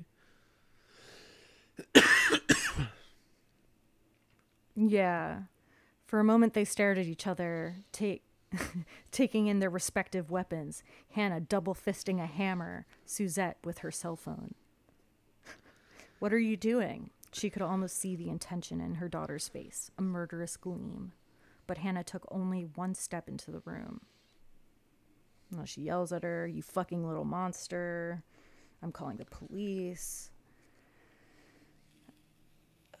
yeah that was an intense one it was an intense moment and again for something that like I, I i'm gonna keep saying like oh i wanted you know i wanted like the next step to happen like i wanted her to like try to swing a hammer or something Like, hit an elbow or something and break her elbow or something? yeah or like some you know but uh for a moment that doesn't have like a major health consequence but still is like disturbing Right. it works really well because it Yeah. is like a very like big moment you know it's like right as we're like really climbing toward the climax it's well paced it's it's moving pretty quickly at this point and the whole book moves pretty quickly Um, but I, I like I think it's really well done for something that you're like, yeah, I mean, like that's creative. Like I wouldn't have uh, I didn't expect it. Yeah, and it builds the escalation, so like the whole thing's like slowly escalating. Where Hannah's outbursts get more and more severe, and eventually they escalate to this point. And by the time she tries to kill her, I mean we're about like two thirds through the novel at that point. Yeah, and she like does that hammer thing, and that's when it starts to go even March. So it's the first attempt that she tries to kill her, and that's when they. uh And this is when Alex is also becoming like, holy shit, what the fuck? Like, you know, what's going on? We don't get to see as much like the burden on him because obviously he's not the one being attacked. Right. Um, but I think she still does a good job of showing us that, at least toward the end. And this is when they like after the hammer incident is when they start taking her to the therapist. So like now there's a therapist involved. Yeah. Um, Um, very. I, I guess we talked. We didn't. We kind of blew past this, but when she talks about like the the school smelling, like it doesn't have enough money, and it's just there is like a class element, right? So clearly Suzette and Alex are upper class. This guy owns his Oh, own yeah. architecture firm. They have money. That's not an issue. They're the only ones Uh, on their street with like some fancy, like super energy efficient, like modern home. that he designed and she decorated, and Yeah, that Yeah. you know are not. It doesn't seem like they're in a position where they're hurting for money, right. right? Like they, um it's like totally okay that Suzette is like home with the kid, not working. they can afford therapists they can afford to go to these different schools they can pay tuition for like private stuff you know like so they have Yeah. this kind of upper class air to them and with that they talk about shopping at Trader Joe's. and with that comes an expectation of child behavior usually right like you expect your child to not be bad oh like you okay um yeah and there's a lot of like the i guess uh Zoje Stage is is swedish or like I, I, assu- I yeah, I assume there are a lot Bec- of. I mean, there's a lot of. Swedish in it. Yeah. Yeah. And that's stressed and like they have like the Swedish fire ritual that they like do Yeah. which is a little boring, like a little lame. But uh Yeah, so there's this whole thing that, and this is somehow in Hannah's mind, like she's gonna perform some ritual that where she's gonna cast a spell um, during this fire ritual to like, you know, end her mother, pretty Right. much. Um, and this is all again. They're going back to the thing where they're playing nice. They're, you know, they're just keeping everyone happy until they get to the therapist on Monday or whatever. Right? it's just like let's just temper everything, which is like and they don't want to leave Fine, Suzette alone yeah. with Hannah, so Alex is staying home from work and then he gets this idea that you know, this fire ritual maybe we can help Hannah, you know, on I don't know. yeah, and Guess it's a little boring, but And there's this whole thing of like, you know, it's been two days and it's been great and we're all pretending it's fine and I've just been doing my art thing and drinking champagne and I'm passionate again, you know? And it's just like she's talking about drinking and being passionate and like getting like savagely fucked from behind by her husband and like Oh, having yeah. like Hannah be their little wild pet. And I was just like, what the fuck is this? Like, what the, like, is this, like, and she starts like referring to her hands as like important. Be like, these, I'm, these are visionary hands. These are hands with a vision. I was like, what? And, you know, uh, and that's like pretty late in the book. This is like in the, maybe chapter 30. She like, yeah, she refers to this is page 233. She hadn't showered in days and didn't really want to soften the comforting scabs that had formed on the soles of her feet. She couldn't remember when last she had gone so long without cleaning herself or some part of the house. The thought wasn't unappealing that vines could grow up through the floors, snake along the walls, fill the house like a jungle, and she and her rags could climb them and find a perch on the ceiling in that savagely deconstructed domesticity There'd be no need to speak. She'd reek of musk, and Alex would fuck her from behind. Maybe there'd even be a place for Hannah there, barking like a chimpanzee, a wild child, a happy pet. In the next paragraph, she closed her sketchbooks and repackaged all the supplies. this is just what she's thinking as she's sketching, like how much she wants to get fucked in like her smelly pussy or whatever. Like, not, Yeah. uh, Reek of musk. Yeah, She'd Reek of musk. musk. Uh, that, that maybe it human was. odor. Yeah. yeah, and she talks about like, oh, maybe it was the day spent sipping champagne, but I feel so okay now. and she also says she would selfishly shut the doors or leave things undone to have her hands look as they did now, blackened by her art. She gazed at them as if they were sculptures, not on, not her own body. These were hands that did important things. These hands followed the will of vision, with spontaneity. Mm-hmm. They caressed dreams from the dark fold. Uh, and this felt very like I'm an artist. Like, I shop at Trader Joe's. I buy only fair trade organic. I post my paintings on Instagram. Yeah. um. Yeah, this was one of those moments where I was like, okay, I could, I, like, I don't love Suzette in this moment. I don't care that I don't love her though. You know, I thought it was funny. I thought it was a little obnoxious. Like I in this moment, I find her a little obnoxious. I don't know that I've ever met someone who thinks of themselves as an artist that isn't a little bit obnoxious, including Yeah. some that I like. Right? Yeah. Um, but yeah, this was a bit much, and it made me laugh. And I was like, yeah, is this how we feel when we make art? We're just like, yeah, I don't fuck and think about my visionary hands. Look at my visionary hands. Freshly fucked. Freshly fucked. Freshly fucked and the sun is shining. what a day. Yeah. And, And then- Suzette's always guilty during that fire ritual. She's feeling guilty that she doesn't speak enough Swedish or whatever. Like, yeah. and- This is also after Suzette has this like weird fucked up dream about uh like someone she knew in school or something, in high school or in elementary school or something. And then it's like she's like, you know, there's like something to do with like some burned kid.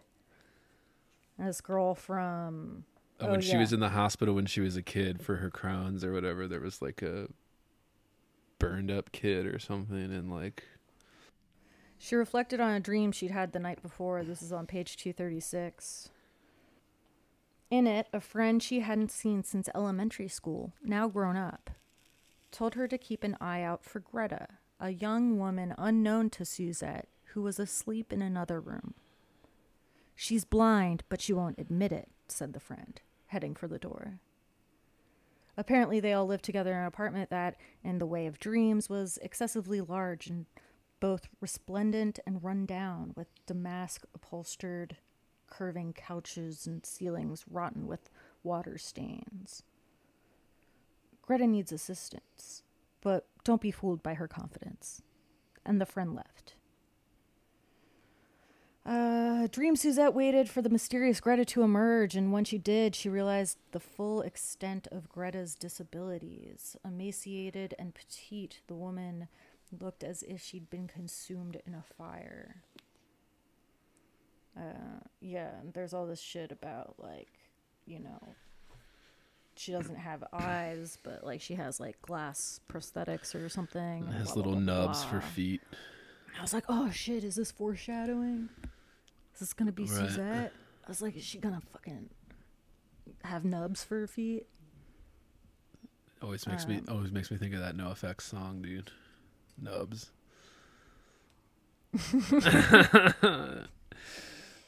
we think that she's totally rad. She's nubs.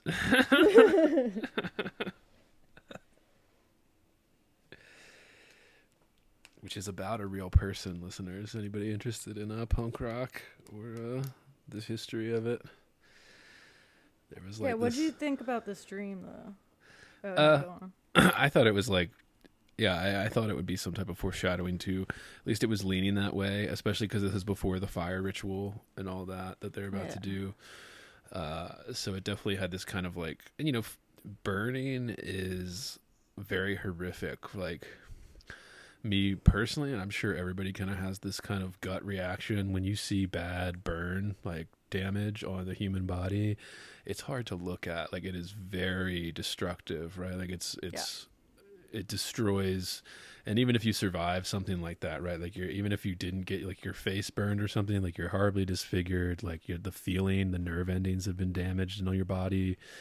Uh, you know, so you never feel the same way you did before. Um, all that like it, it really damages and it's it's disturbing like it's a disturbing thing to picture or describe right you i mean i'm not telling anybody to walk through a burn unit of their local icu or something but you know like it, you will feel nauseated almost when you especially if you see kids you see this stuff that suffer like, like it is it's hard to look at so it's pretty it would be a good foreshadowing right and we get a little bit of this eventually when we find out that yeah hannah does try to set her on fire yeah.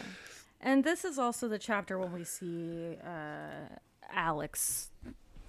We we sort of see Alex as he actually is, or Suzette kind of sees Alex as she ac- as he actually is. Hannah's just like tossed some picture of this witch into the fire. Um, and is muttering a spell Alex sank back in his chair, tugging it closer to the fire. Suzette read exhaustion in his body and understood then how hard it had been for him, pretending for days that he wasn't upset or worried and trying to keep everyone calm. So he's been playing like the, you know, sort of like the martyr role. yeah Right? He's being the good husband. He's like shoving it down.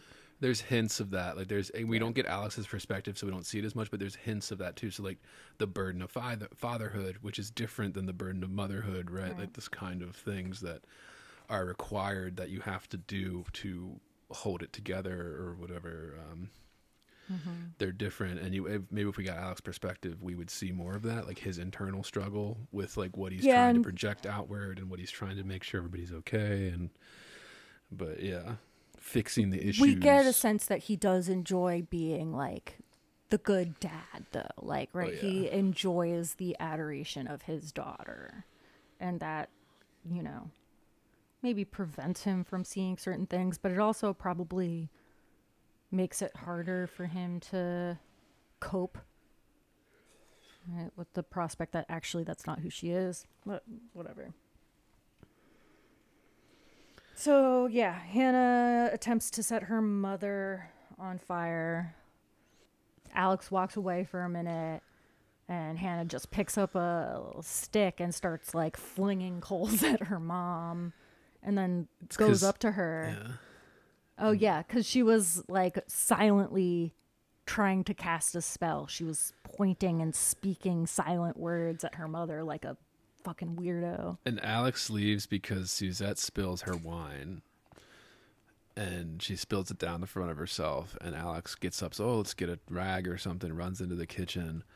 And uh, little girl Hannah thinks that wine is as flammable as like tequila or like some other Yeah. like alcohol. Is like if you know, as a child, you don't understand that wine and beer do not catch fire like hard liquor does, like kind Yeah. of thing. Like so, she thinks it'll burn up if she puts a flame or a spark to it, and it doesn't because it's wine. And so she like pokes this flaming stick that she pulls from the fire into her mother's cheek. Yeah.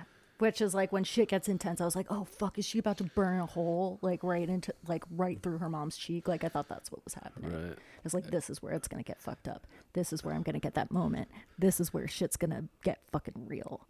And Suzette kinda panics, so she brushes it away, and she has, you know, your bare hands. You're just doing it, so she's burning the shit out of her hands to like get these coals and stuff off of her, Right. get the stick out of her daughter's Which is like what you do, you know, if you've like Right. ever tried to like, you know, light something and it Right, you or know, you're at a piece of it- campfire and something Right. blows on you. You're like, oh my god! You like brush it off with your bare hands, and then you burn your hands. But it's better than burning like you know your face, I guess, because you know. And and this is right after, like you said, the scene where she talks about how much she adored her hands, uh, how great, how important her hands were to her, and then they get destroyed because she her daughter tries to set her on fire. So yeah. so there is moment, foreshadowing. Alex freaks the fuck out. He runs over. He takes Hannah and he like tosses her away. Right. So she hurts her wrist because he like And shoves so her. yeah, and she hurts her wrist, and then um Sounds like The Shining, everyone has to King. load in the car and go to patient first. Sounds like The Shining, Stephen King. He breaks Everyone- Danny's yeah. breaks Danny's arms because he is trying to get the kid out of the way and pushes him too hard or grabs him too hard. And it's a kid, right? So Yeah, so everyone's freaking out. Hannah's really confused. She's like, why didn't this work? Why is daddy not happy with me? And so it's clear that like she also I think this book does a pretty good job of while under like making us feel that this girl is like malicious. Like actively malicious toward her mother, also genuinely doesn't understand certain like like she can't conceive of her father having negative emotions toward her which on the one hand is baffling and on another hand is like yeah i could believe that for a second she's seven. Yeah, she doesn't understand. Yeah. And she's only experienced her father giving her praise and love, so she hasn't experienced what she experiences with her mother. And you see this all the time, right? Like I that think this is when we say it out loud seems hard to buy though for seven years of Yeah. parenting you've never had a screaming child not once yeah. anyway. But that's not important. Um so they go into like okay we're they go into fix it mode. They go to patient first. Both suzette and hannah get questioned as to whether someone in the house is hurting them implying that alex is an abuser. Um, they both say no well no hannah like is like what the fuck basically That could have been an interesting plot to explore too, if like the doctors report them because they think Alex is abusing his wife and child, and that starts getting more escalated. Because once you get the legal aspect, like this is part of the Omen too, right? Like the ending of the Omen, where like he's trying to kill the child, but the cops are after him, and so he doesn't get to because there's legal consequence and there's legal consequences for killing your child. Like you know, like so that starts happening. Like just add add a little bit of drama. So it could have been, but by this point, you know, it's like 300 pages in, so it's like you know, full length novel. You don't need. If we went into that, it would be like another 400. You know, it'd be like 400, 500 page novel. But yeah, so I understand why they didn't go into something like that. But yeah, that was a good little. It could have been a good little twist there. But I guess it, it's meant to show structurally how. Um, uh, the, the the parents come together. So Alex and Suzette come together to be like, well, hold on, you know, we're a team here, and the kid is the problem, not well and suzette is the one that's like Yeah. it's my daughter. And then the doctor's like well not touching this. We're gonna i'm gonna walk away now. Because because it's like they're willing to deal with it if it's a husband you know who's abusing his their his wife but not if a child is the abuser. Right. or if it's a problem child they don't want to touch that so yep they go back to yeah she feels really worried about her face. Well, because then it's the at one point thing. yeah at one point he looks at her yeah. she's like is it that bad? And he was like holy shit we're going to patient like we're going to the hospital. And she's like we're going let's go to patient first it'll be faster. Like so you get the sense it's pretty fucked up um I mean, a severe burn like that, yeah, like this isn't just like burning yourself on the stove or on some boiling water. Or yeah something, no this like, is somebody flame being pushed into your cheek, like, like yeah like imagine being branded Yeah, like but, like- damage. yeah forever Um, scarred. Like you're gonna need to get plastic surgery to remove the scar. Like no amount of neosporin, because once you burn down those skin cells, like they never reform. The, like you know, like it like destroys part of the body, it, which is horrific. It's a good trope for horror and stuff like that. But it's like, yeah, it's very damaging. I mean, that's one of my dude. That's a terrible fear. Like I am always terrified of somebody's burning or something in like horror or Oh, there's like God, burnt yeah. scars it's the there's like certain like body stuff that just really gets me kind of squeamish and i'm like oh i'm scared. It's scary shit. Um and it does kind of like everybody says that's vain right? Like it's vanity. Like you do like because she was already obsessed with her beauty and like not being good enough for her husband. Well, this is when she's like, uh, she tried so hard to keep herself beautiful for her husband, and like, oh my god, like, you know, uh, like I guess you know we're just kind of over that. We're done pretending to be beautiful like we're or you know and she talks about like her disdain for people who like go out in sweatpants and shit Oh and yeah. she's like well now i guess i'm that person Which is correct. Yeah, you should be disdained of people that go out in sweatpants. you But know, f- fucking ever got trader joe's in sweatpants i don't give a fuck yeah, yeah.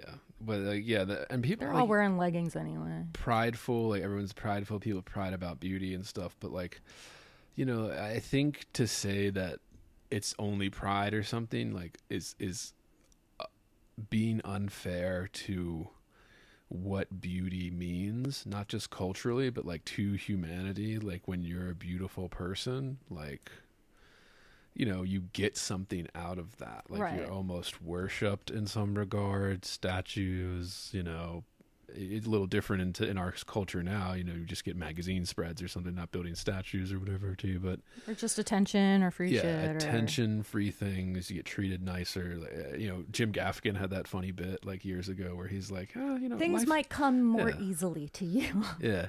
Jim Gaffigan has that bit, Yeah. dude. He's like, uh, you know, life's a little beautiful. Life's a little easier for the beautiful people. Can we all admit that? Like, kind of like, you Yeah. know, like, he's like, ah, you know, you got a little easier than everybody else. Like, it gets you something. Like, it's not just this, oh, like, and I get, you know, okay, it's a bad character flaw if that's all you care about.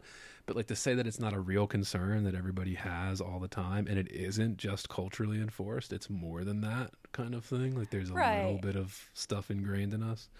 So it just adds to the you know the kind of uh, but we do get the sense we do get the sense though that she was like someone who's like uh look at this Yeah, look at the art of these like you know these poor school kids yeah. I mean, poor I, school I'll be honest. look I, at these look at these schlubby people I, will be honest. It made me like Suzette more uh, when, when I yeah she's very i mean stuff, like yeah. so for somebody who is like very you know we get the sense that this is like a very little like liberal like family but they're a little they're a little posh Yeah, everybody is. Yeah, um they have their judgments because most people that are buying Coach bags can't afford buying Coach bags, right? Yeah. Okay, like but like everybody buys them, but like well yeah you know who i i the one place where i feel like i always saw coach bags was like in high school dude well, that was when it it's first always blew like up. high yeah. school girls like with coach bags i don't see that i don't see that as much anymore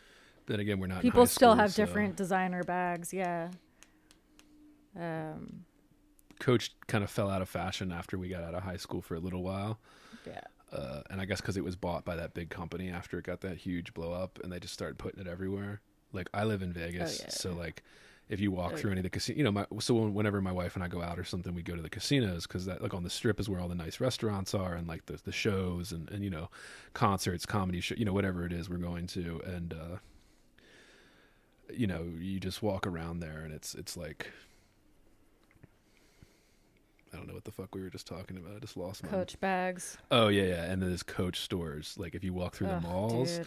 every they were mall, never that good dude, and they're always empty. Like there's nobody Yeah. shopping in them, but there's these big glass displays of like fifteen hundred dollar purses, five thousand dollar purses, like backpacks, like ten thousand dollar luggage sets, and I'm just like, one who is buying? that. Like No who is one. going in there to like? How do these stores make rent? Like it's very expensive to pay rent to be in one and of the that's casino not even the malls, like- brand that's not even the brand Yeah. people are buying anymore it's not a hot brand anymore but All it was them, coach man. bags and it was coach bags and like vera bradley and like uh you know North Face quarter zips that's what it was low Yeah. rise jeans Yeah, we should bring low rise jeans should come back, dude. Low no dude they're awful they are they Yeah. are I guess they're hard to wear. flattering they are Yeah. not flattering on a majority of people they should stay yeah. gone the I just- I always think of, high waisted uh, jean is suitable for everyone it's doing us all a favor let's just keep it toward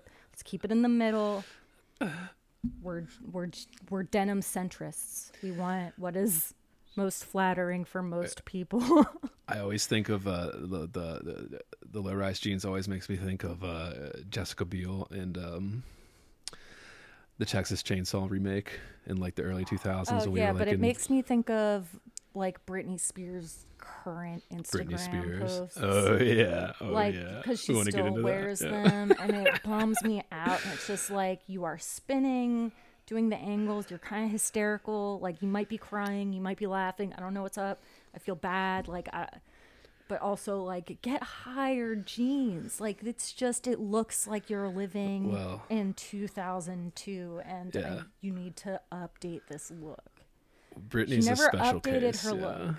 Britney's a spe- well. I mean, except for that time when she shaved her head but after that uh, she grew it back and she never quite updated her look Yeah. beyond 2006 Well, for her, it's like you know we don't have to get into Britney's uh, stuff, but it's like she's it's a test case. It's like literally a prime example is why you should never make your kid a child star because Yeah. they're just going to be fucked up forever, like literally severely mentally handicapped because of. Uh, well yeah because i mean also it's like extraordinary that she survived like 2008 you know i remember talking to my dad about it and him being like my god like That's another thing. leave this chick alone like That's another good thing when like the mob mob like kind of fervor where everybody was like, "Oh my God, we got to save Britney. We got to save Britney. She's being abused or whatever." And now we saved Britney, and what is she doing? She's posting nudes on Inst- like that's literally all Oh, she's yeah. doing is like doing crazy shit Oh, that we're all like, sad. It just ah. she feel she's one of those Exactly, feels, it's like, sad. emotionally a little bit stunted to me, Of and I think it's probably true of a lot of like Hollywood child stars. "Oh like, my God, yes!" I'm sure really, example really after you example, dude. Yeah. Like you just every child star, like okay, Aaron Carter, just She literally just know? does her choreographed spin yeah, with her arms up like this right. in her really low rise jeans, but at an angle that's like above, tilted down, so you can see her whole body and her legs look long, but it's really weird. It looks like it looks like you're like a 16 year old trying to post a sexy picture for the first time because MySpace just became a thing. Or, It's a good way to describe it. Yeah, because that's what it is. Yeah, it's That's what it teenage feels behavior. Yeah, it's like a, it's Um, like a teenage girl that just discovered that she can use sex to manipulate or get what she wants, type thing. Like that's how Yeah. Britney's behaving now as a forty year old mother of three or whatever that she's not allowed to see How did because we she get lost. here? cus- How did we get here though? Britney Yeah. Spears, low rise jeans. We got from low rise jeans to Britney Spears. What was Yeah. before low rise jeans? Um, Suzette being like pompous and or judgmental of like poor people or uh, and then brands and then things that were cool into like 2006 coach bags. Okay i understand the progression. Yeah, it happens.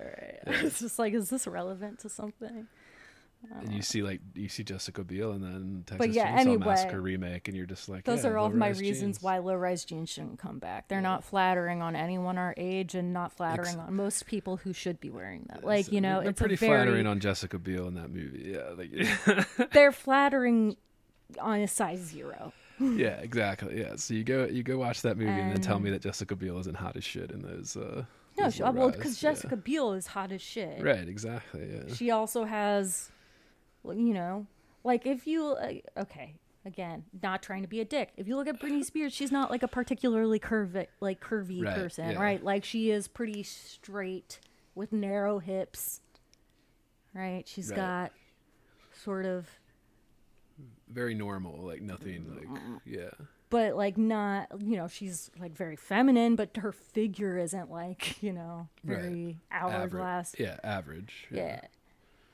Yeah, so it's like, yeah, that's the shape that, lo- I mean, like, you have to have very, you have to be Right. like a narrow person, basically. You have to be have, one of the yeah well, it's not, I model. guess it's not even that. You just have to have, like, no love handles. love handles. You've gotta have no belly. You've gotta Yeah. have no meat on those love handles. right. Yeah. All right. I don't care. Like, it doesn't mm. matter if you're a dude or a girl. That- like, that's and hard to you do have past to the also age of accept 30, they're not going to stay up. So you have to have a good enough like top ass. You know, and no one has that. It's just like it's just your crack. Like, Oh, yeah. and I don't know. Like, did you ever look at that and go, "Yeah, fuck yeah, that's some good crack." Like, when you I know, could see like, when I could see a, a beautiful you- when I could like when I could see a hot woman's ass crack in low rise jeans, did I ever think like, that oh yeah, great? I want to yes. like, I want to Yes. slide my dick in that crack. yes. yes. Because I see that and I'm like, no. Yeah. Like, cause I never want to see the top of a dude's ass crack. I want to see Yeah. full ass or no ass. Like, I, a, the whole thing or none of it. Because there's no good way. Yeah, it does obscure it some, but yeah. But I mean, there's nothing in it for me. It's just Right. like the top of a, a male ass. I'd rather see a man's thigh than see his the top of his crack. Dang, short shorts over low rise. What's it? Oh, 100%. 100%. Get those six inch inseams, boys, and uh, They're great. Trying to talk my husband into it all the time. Great legs. the short, the short, the short shorts. They're not even that short, but they are more like kind of normal. Like the baggy when They, we were should be growing up, mid when- thigh. They should be mid thigh. Yeah, so about that If- six inch to eight inch inseam for a lot of It's a bit long. We can talk men's fashion. Anybody, uh, listeners, in the next Q and A, you can ask me. I'm very Unless you're it. obscenely tall and have really long thighs, eight inches is too long, boys. Yeah. But you know, I understand also. I feel like you're a little, you're like you know a little heavier as a guy. You don't want to show off. you They know, also make them flabby too legs. narrow. I think like yes, as somebody that has. I think that's legs. a I think that's a problem. Well, yeah, me too. Like you know, I, I find this to be constantly an issue. and I know very few women who don't also have this problem. But yeah, Right. like they're also too narrow. They shouldn't like. I don't always want fitted shorts, and I don't think men do either. And they should be short, kind of wide, give you enough room to give you a breeze. Like I want to personally, I want to be able to buy men's shorts that are a decent length for me, that are comfortable. Yeah, there, I've read a few interesting articles for like uh, trans uh, trans men that like when they're trying to buy clothes because they have a more like female body. Mm-hmm. Yeah, it's probably really they have hard. to. Yeah, they have to get stuff tailored. Because I mean, depending on again, opening, like because like yeah, we're all the, you know of varying proportions, right? But yeah, Right. women tend to have wider hips, right. So like the leg and openings especially are like in small. proportion to, like, to the rest of your body. yeah. That's why, like, if you buy a men's T-shirt as a woman, it, um, in a size that like actually fits your body, you know, and not like a size bigger than you need, it might be really tight around your like hips, right? Because Yeah. it doesn't flare out at all for you Right. to accommodate for that. That's why it might be tight around your tits, because you know men have wider shoulders, so it accommodates that, but probably not more chest space. yeah. Um, So yeah, I am a big fan of some of the unisex fashion uh, choices the industry is is making. It is going well for me in that. regard. Yeah. Sophie likes to wear men's clothing, so Yeah, I like. I wear a lot of men's clothing. I'm wearing a men's T-shirt right now. I would. fact, we I just bought these. Yeah, I just can't fit into women's clothes. Like there is no. Me I mean, I'm sure, you know, like- just all it takes is the right moo man. Maybe I guess I could fit into a very. You could fit large- it. You could fit into a kilt, and it would be fine. But we would make assumptions yes, about you, and but, like, that's a like a, different. Like you need to technically move, male. Yeah, like kilt is technically a men's garment, but it's like and then you also just like have to accept that you're part of that club, and we're all gonna think things about you now. it's Like- like, oh, Like you go to Ren fairs now, and that's fine. yeah, you go to Renfields or you're like Jonathan Davis or something from Korn or whatever, right? Like, and that's fine. Get some tattoos, and you know, like you got enough tattoos. Pull off kilt. We'll just be like, oh, he likes punk rock. you know. Yeah, I mean, I could pull off some things, but like, I just yeah, women's like even during like the emo craze, you know how like you're they, pink enough that someone's gonna assume you're Yeah. Scottish. You know. they would uh you know like either the emo craze and stuff when we were growing up, like the guys buying girls jeans, like I just couldn't like I could not fit into that. Oh like, yeah, and we loved like, that too. yeah. I could not wear women's jeans because I just can't fit into. Yeah, but neither could I I. That's why I ripped them all the time. But, I guess people um, don't know this, but I, I'm a very large person. I'm very large, uh, so it's not. Um, Well, maybe you I've should qualify that a little yeah. bit. Well, oh yeah, give my measurements. No, it's like uh, I I just so finding clothes off the rack is- just difficult. Period. Like Yeah, but what we mean by a bigger person is that you're like you're tall and you're wide. Like you're not yes, like yes. not um you know like supremely overweight. No, I'm about thirty pounds overweight. yeah, Yeah, I'm about normal. I'm about Yeah. average. Yeah. I'm like Is what I 30 pounds too heavy. Yeah. I'm like, so yeah. I mean, I could, you know, I wouldn't not look better with a little lipo, Yeah, right. but I'm fine. As I age, I'm like, uh, you know, but only from the stubborn places, you know, like the thighs. Like that's just never gonna change. Yeah. Anyway, baby teeth. yeah, we talked. Up on the end. yeah, we we talked about this. at The end, and the end is basically they send her to like some like they put her in an institution, basically. Yeah, they they have like an emergency meeting with their therapist, and the therapist is like, "Well, we might be looking at like a sociopath or a psychopath, you know." Right. And they're a combination of horrified and like relieved, you know, which is that makes sense, right? Uh, that's you know what happens with a diagnosis, right? Like you have a word And- for the problem. there's that last couple scenes where they put Hannah into the institution, and Suzette and Alex are so relieved. Like there's this relief that like and they're just and they're like fucking on the kitchen table because that's Right. what happens whenever they're relieved it, it's like their marriage is renewed and that's Yeah. also like an interesting i mean maybe we should be taking it for what it is at surface level but i think it's like uh, an, an interesting point of discussion of like Well- oh when the child leaves like there is supposed like maybe and I this like renewal of I think it is something real too. So she's getting at that same type of thing, like the burden of motherhood, the resentment of the child. Well, because when you have a child in a in a relationship or a marriage, it does change the relationship. You know, right? Like there's now a third person involved. So it's like it does change, and I think a lot of people. I think this leads to a lot of divorce. This leads to a lot of separations and stuff because like you are forever changed now, and not just you, not just physically, your body, your hormones, whatever for a woman or stuff, but the actual relationship with you know the father and or your husband. Well, I think that's like- also the thing that's really interesting here is that we keep getting these glimpses throughout the story that, like, actually, the thing that, like, Hannah, or not Hannah, Suzette never really wanted a child, it seems like. And, like, Yeah. she just, she was just, like, doing it because she, you know, That's what you were supposed to do, right? that was Like, the next yeah. thing. Like, we never really get into that. Like, we don't hear anything about her, much about her pregnancy or about her decision to have a kid or, you know, we don't get any of that. We just get what came after and her being like, you know, I wanted her not to look like me. I wanted her to look like Alex. I wanted her to just be like the perfect vision of like Alex's, you know, little child. Like I wanted to look at this child and see. because she husband. views herself as less than Alex, right? So she views herself as like never living up to what Alex can do, and uh, it- and this is all like it's exaggerated for the story, it's exaggerated for the drama of it, but like it's all very real things. That this is the great thing about books, novels, literature, art, like movies, things that we love about it, right? Because it does capture that little element, even if it's exaggerated, even if it's taken to an extreme. It captures this very real element, this very real dynamic that everybody has to deal with when they, you know, you're in a marriage and you have a child, or even if you're not in a marriage, you're just in a relationship and you have a child now, because it is this new thing.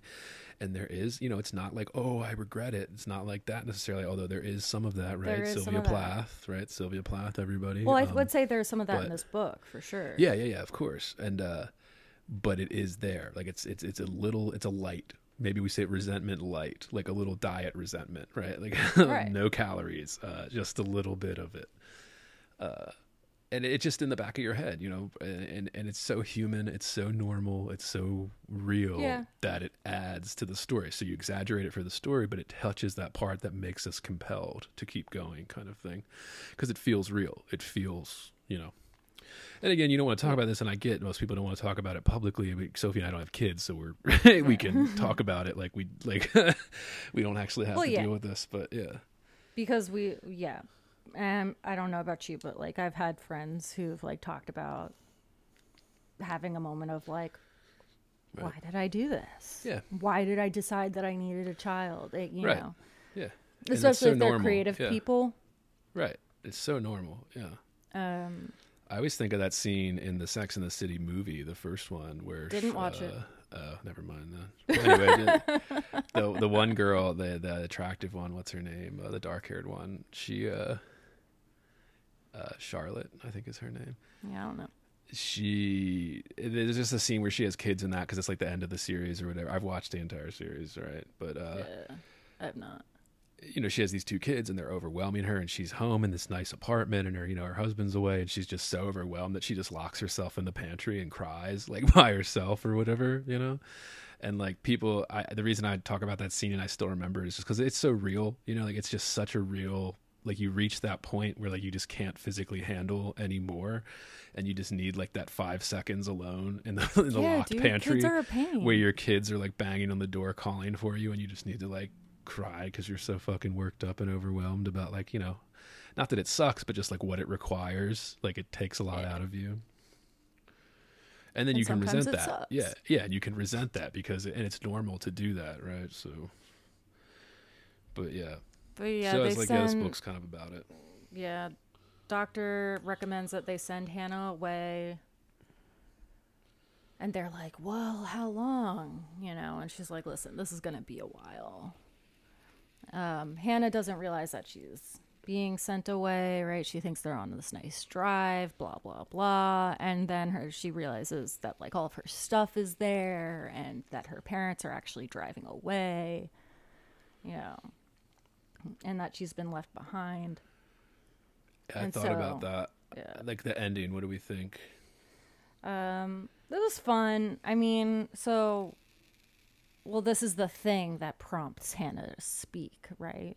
In a normal voice to both of her parents. So she has the person she refers to as Brown Teeth, which was fun. yeah um, Help her call her parents. She's like pleading with them and saying, I'll be good now. I promise. It's me. It's Hannah. Blah, blah, blah. They're like, What the fuck? You're talking now. And then they feel guilty and they feel sad and they're like, No, you can't come home. And the whole time, Hannah understands that she is trying to come home so that she can continue to kill, like, try to kill her mother. Right? That's what's behind everything. She wants to hang out with daddy and she wants to kill mommy. And it ends on this note of, like, you know, we have to be very good right now so that we can get home so that we can kill mommy. And that's a fun place to leave it, I think. yeah i was a For little disappointed Me too. I wanted something huge. Like I wanted her to like burn Right. down that that school or something. Like just burn down that Right. institution or something. Like yeah. just, I mean, we both wanted like we I that was the thing. I think we both wanted. We wanted some something of huge consequence to happen. And obviously like attacking your mom with fire is a pretty Yeah. big fucking deal, right? For a book like this though, you do like expect it to kind of go there. Right? Yeah. Like what we've been saying. Like you do expect like, oh fuck, like this went to the next level of fucked up. Um, because it's a book and books can do that and we like it. We like to read Yeah. people's dirty laundry. We want to read we only want to read it if it's a really fucked up story. Um, we Yeah. hate reading about happy people because it's boring. Yeah. It would just so make yeah. you hate the main character. If I'm just happy all the time. Yeah. Yeah. Okay. Yeah, it makes me Nobody's hate real happy. people. Do you want to hit um, some of these book club questions in the back? Yo, fuck yeah. Let's hear the book club questions. So my copy didn't come with book club questions. Yeah, and these and are mine being the paperback, you know, the mass market kind of paperback that they put out after the hardcover. Because those that know this, a lot of our listeners probably do, right? The publishing industry, you make most of the money off the hardcovers, uh, unless you're Stephen King or somebody that sells a fuckload of copies, no matter what. But uh, you know, that's why they do the hardcover edition first, because usually you can make charge more money for that and make more, and then they'll do the mass market paperback after that, maybe like a year to six months after the release of the hardcover. but often you will later find the hardcover for cheaper used, which is fun. Yeah, it's nice, and the hardcovers are nice, and they hold up better, all that kind of stuff. But yeah, um, so this one in my version, the paperback has, uh, you know, kind of like mom book club questions in the back because you know Yeah. big books do that. Like I, a lot of Stephen King paperbacks you read will have you know book club discussions or something, uh, and so Sophie and I were just laughing at a few of them because a lot of them are service level, but a lot of them are good. The first one is: Is Hannah misunderstood, mentally ill, or evil? Do you have any comparison or empathy, any compassion or empathy? She must her? be one of these and not all three. No Yeah. combination. Um, Clearly, the child's just evil. I mean, at least that's what's and implied. probably mentally ill. yeah. I mean, if you're that evil, there's probably kind of something wrong with you. Right? Like there's something that she is missing. uh, You know, unable to connect with her mother, like there's something going on there. But I don't I think dude. probably a little misunderstood only on account of she can't speak or r- chooses not to. So yeah, at various points in the novel, she's definitely misunderstood. Yeah, some of these questions are probably just they're just meant to, you know, prompt you to think a little bit about the themes of the Yeah. book and all of the themes are pretty much motherhood. And I'm all I'm for it, dude. Like you know, even though we will we laugh at some of these questions and stuff, but like, you know, we're on a different like I, you know, mom book clubs are I'm all for it. They sell books, they like books. It makes people read books and talk about books. Like I'm all for anything, any type of little group or club that's down for that. So I can't harp on it too badly. Shit, these are mostly the people that buy books anyway. So yeah, dude. it's like the only audience left, but besides people like us. But yeah. Do you think Suzette bears any responsibility for Hannah's naughty behavior? Has she been an instigator of any kind? yes. Yeah. I mean, I think that's too difficult to question, right? Like, I mean, if you're going to answer that, like, what's the correct, is there a correct answer to this? Well, I I mean, not mean- necessarily correct, but if you, I mean, it's a fucking, it's a made up story, but like, you know, that I said that first scene where Suzette, where uh, Hannah punches that little baby and then she gets rewarded anyway. So like, Oh, I yeah, mean, yeah. Uh, Suzette's kind of actions tend to be a little vengeful, and I guess they justify that by like straight up Hannah being so horribly behaved. But yeah, There were moments where I was like, God, Suzette.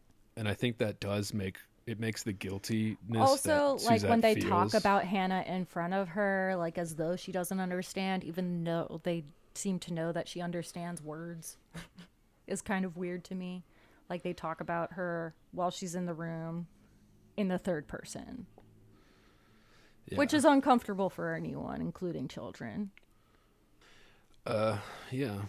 I, I mean, it's just yeah, like this kind of. I mean, I see this all the time. I mean, it's basic behavior patterns and structure. I mean, if your kid's straight up that ill or that evil, it's not going to um, make a difference. Like, Yeah. because you see them trying to do some of that with you would you know textbook. How do you reinforce good behavior and punish bad behavior? Uh, my experience with this thing is I don't have children, although I have younger nieces and nephews. Um, where yeah, like you have to correct correct the behavior. My experience is mostly like dog training. Everyone just laughs at that. Like, oh, it's dog training. It's like yeah, but it's the same thing. Like it's like you're reinforcing the behaviors you want with reward, and then like you're punishing or you know you know taking something away for bad behavior. yeah I mean, this is just basically this is what's expected of you. This is what you know, and you know, as a kid, that takes a long time. So you take years to do that with a child. But yeah, I mean, I do this all the time. Dude. I correct like my little little kids around me all the time. And sometimes I'm just like, I'll look at people. I'm like, are you gonna correct your kid, or do I have to? Because your kid's clearly acting out. Like, like, tell them to stop. like, be like, you will be punished if you do not stop. But yeah, whatever. People get mad at that. Oh, parenting's so hard. So yeah, it is hard, dude. But like, does that mean you just can't do it? Uh, so yeah, I would say there's definitely, and, and not just Suzette either. I mean, I think Alex has responsibility. That's the very next question. Like his, it's Alex's responsibility for Hannah's behavior. And it's like, yes, of course he does yeah his kind of being blissfully ignorant, um, not trusting his wife, his partner in this to the extent where he's like denying what she's telling him, and then that that affects their relationship relationship because now Suzette is like scared to tell him what she thinks Right. because she thinks he won't believe her. So there's that loss of trust. There's that loss of stability in the relationship. Like there's, you know, and and and it's like, oh, whose fault is it? Yeah, it's easy to. say It's all of theirs. You know, it's both their fault. Uh, and then there's you know Hannah's fault as well for uh, acting out in this way when because there is an interesting thing where I think uh, Stage does this in the book where she allows us to see that Hannah knows what good behavior is and she knows what bad behavior is right? Like what's Right. expected of her and then what she does. So like you know Hannah isn't innocent in this either. And people are oh she's a child. It's like yeah but like seven six that's the age of reason. Like we know this. Like if your child's seven and they're still misbehaving like they know what they're doing. Like yeah they start understanding. It isn't like a five year old, four year old not understanding anymore. It's like, yeah, okay, you understand what's expected, you understand the rules, behavior, courtesies, manners, like all of that. You've experienced it, seen it. But yeah, I mean, we don't have to go through all this shit, but yeah, just an idea of some of these uh, book club questions. If you get book club questions in the back of your book, I mean, shit, you've probably made it as a writer, you know, like, like uh, Yeah. you've probably made it. Yeah, and then I mean, what do you think happens next with Hannah? Can she be successfully treated? I mean, would let's play the game of if we were to see a follow-up book. If we were to see, you know, 20 how- years from now. Yeah, so let's say, well, let's say it's less than that. Let's say we have teenage Hannah now. Let's say like we have between high school and college age Hannah. Right. I would say no. Can she be successfully treated? You'd say no. Do we think she still wants to kill her mom, or has she moved on to like other people and other? Because now she understands how complicated you know relationships work, and you know maybe. Um, is she still like out to get Suzette? If shit, is she still out to marry her father?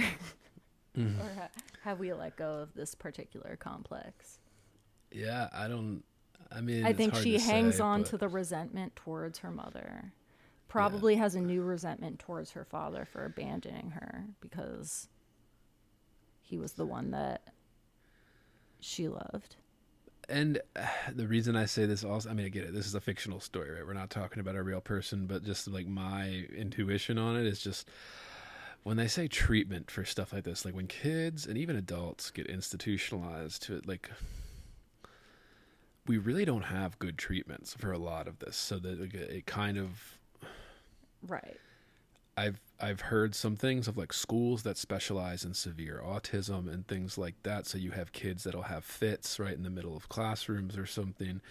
There is some reforming that out of them, but then again, they're not having like psychopathic thoughts to kill their parents. They're just having like, well, you there's know, they're not missing. Yeah, right. Yeah. They're. It's not like um. and what they do at a lot of those schools from what i understand is it's just kind of like the basic stuff like reinforcing behavior so if Yeah. a child starts having the tantrum what the, there's a reward system We're not like, talking about tantrums. We're talking about Yeah. issues with showing and um, expressing empathy. Right and it's just kind of like yeah like you're you're not allowed to behave this way and you Oh. know eventually if you go to a special school like that and you have severe kind of autism it does help like there's been studies there's been results we can point to where it does help people learn to deal with that kind of uh, I you think know, Hannah becomes a very thing. successfully manipulative adult. yeah like a fortune 500 ceo or something like, Yeah. totally. Yeah, like those business people, they're fucking ruthless, man. Ruthless people. Uh I struggle with that sometimes too. I'm always a little naive. I'm like, damn, these people are ruthless. Like these Yeah. people are way more ruthless than I could ever be. Like I just couldn't be that ruthless. Uh but a lot of people are. So there's that. Uh yeah, I don't know. You know, this is mom talk, dude, over some wine at a book club or whatever. I think little time. yeah, I think she'd be really good at getting the adoration she wants from people. Yeah, like if we saw her as a teenager and she starts manipulating like the boys around her and stuff like that, that could be an interesting book. I wonder if uh, Zoje's going to uh, put a new one out there eventually with like a sequel. That would be fun because nobody dies in the end. You would expect like something big, but yeah, Yeah.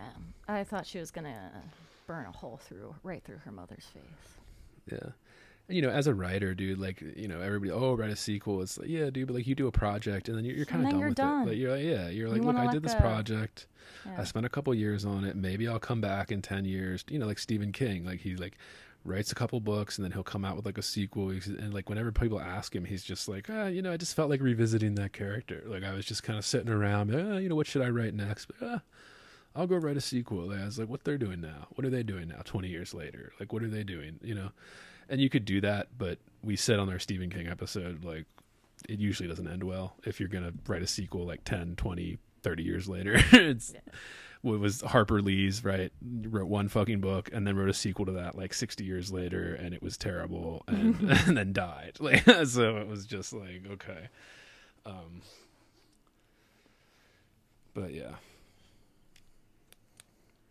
overall you know i enjoyed it we're gonna Yeah. link it in the description as always you buy yourself a copy give it a read Really recommend. um, add it to your fun. library. Yeah. And she has a lot of books that I haven't read other ones, but like Sophie said, she bought her second book. Um, there's, I think she's got three or four out now because this was 2018. yeah, She looks like hopefully you actually read this one and we didn't just like ruin it for you. Nah, it's a pretty fun one. No spoilers on this pod. This podcast doesn't give a fuck about spoilers, dude. Like y'all it's can suck yeah, it. yeah. I'm gonna Spo- go. I'm yeah. gonna go read Wonderland, and she has another book that came out after Wonderland. It came out more recently. I don't remember what it was called, but It was like probably uh, probably find that one too.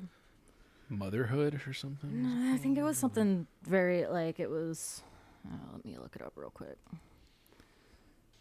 But anyway, yeah, if you're interested, I think she does, uh, based on this novel at least, yeah, there's a lot of, you know, she has the chops, she has the storytelling ability, and clearly Getaway. is, Getaway yeah, is better to than most of the pop stuff where you're going to have to have a lot of kind of eye rolling moments if you're somebody like us that reads a lot of literary stuff on top of, you know, the pop stuff. But yeah, I think it's good. I'm glad that she's seeing Oh, some shit, you're success right. with this. Um, there's another one that's coming out um, called Mothered. Yeah, and that's coming Yeah. out next year. Yeah, and I saw. I think I, I saw that online when I was looking up. So yeah, she's put one out basically every year. Yeah, she and, uh, has. Pretty much. I mean, people that listen to this podcast, I assume most of our audience members are people that are trying to be writers or you know really just really like this stuff. But yeah, if you're a writer, a contemporary writer, and you're not a teacher, like you don't have some other job, yeah, you need to be putting out a book a year, or you will not make a living. Right? Even if that book doesn't sell, you just need the advance money that you're going to get from like a publisher, like a big publisher that's going to want to sell these copies. So yeah, you basically if you don't put out a book a year as a writer, well, those the days of of maybe being a writer and living off that like just not possible anymore. Unless you know you hit it big like a Stephen King or a J.K. Rowling or something. And even they are still putting out books every year. J.K. Rowling never stopped. You know, she's putting out like those you know the the sixth version of those like detective novels she writes now. Like, so, you know, that's just how you that's just how it works now is that you got to be able to get your chops up to a point if you don't have another job to write as for a living you just have to be putting out a novel a year or I have a book feeling I'm gonna read all or- of these, man. yeah i mean and you should like i mean we're obsessives here we like i like being a completist i like reading everybody's work like an entire author's Also, entire it's like, work. what, yeah, once you find an author that you really Yeah. like, and you're like, oh yeah, I flew through that book. You're gonna want to read the rest of them. Right. Um, and as Yeah. always buy the book buy the book support it because this is if you like books well this is the only way it works man be like, oh, I like books. I just don't like to buy them. It's like, oh, okay, well, then the industry's going to disappear, or they're only going to publish books that you don't like. You know, they're going to publish the books that you're not buying. So, which we run into a little bit here is like the market is kind of, I don't know. I mean, I guess I can get all into that. Like, maybe I'm just bitter as I'm in that moment where I'm searching for agents and shit like that. But it's just like all these people that claim to understand the market, like that claim that they know what sells, like all these agents, all these editors. I'm just like, yeah, if you know so well, then why isn't every book a bestseller? Like, if you know this market so goddamn well, then why you have so many fucking flops on your like, you know, like I just like either you guys have terrible taste or you don't know what you're talking about. Like, I don't, I just don't understand. Like, whatever. Like I said, I, if I talk about it, it just comes off bitter, kind of sour grapes. So I don't want to go into it too much. But I guess we're done here. We hit everything. yep. Yeah. All right. Uh, reminder to listeners, we're still looking for those workshop horror stories. Send those into uh, heavyboredpodcast at gmail.com. We also have that subscription plan available. Subscribe at patreon.com slash heavybored to receive full uncensored episodes, bonus episodes, extras, interviews, all that good stuff. Uh, only for subscribers. Uh, and then support us. Leave us a five star review wherever you get your podcast. That helps us out. Like, share, subscribe. Uh, subscribe to our YouTube channels. Like, share, all that good stuff. And uh, that helps us grow. This has been Heavy Bored. And I'm freshly fucked, and the sun is shining.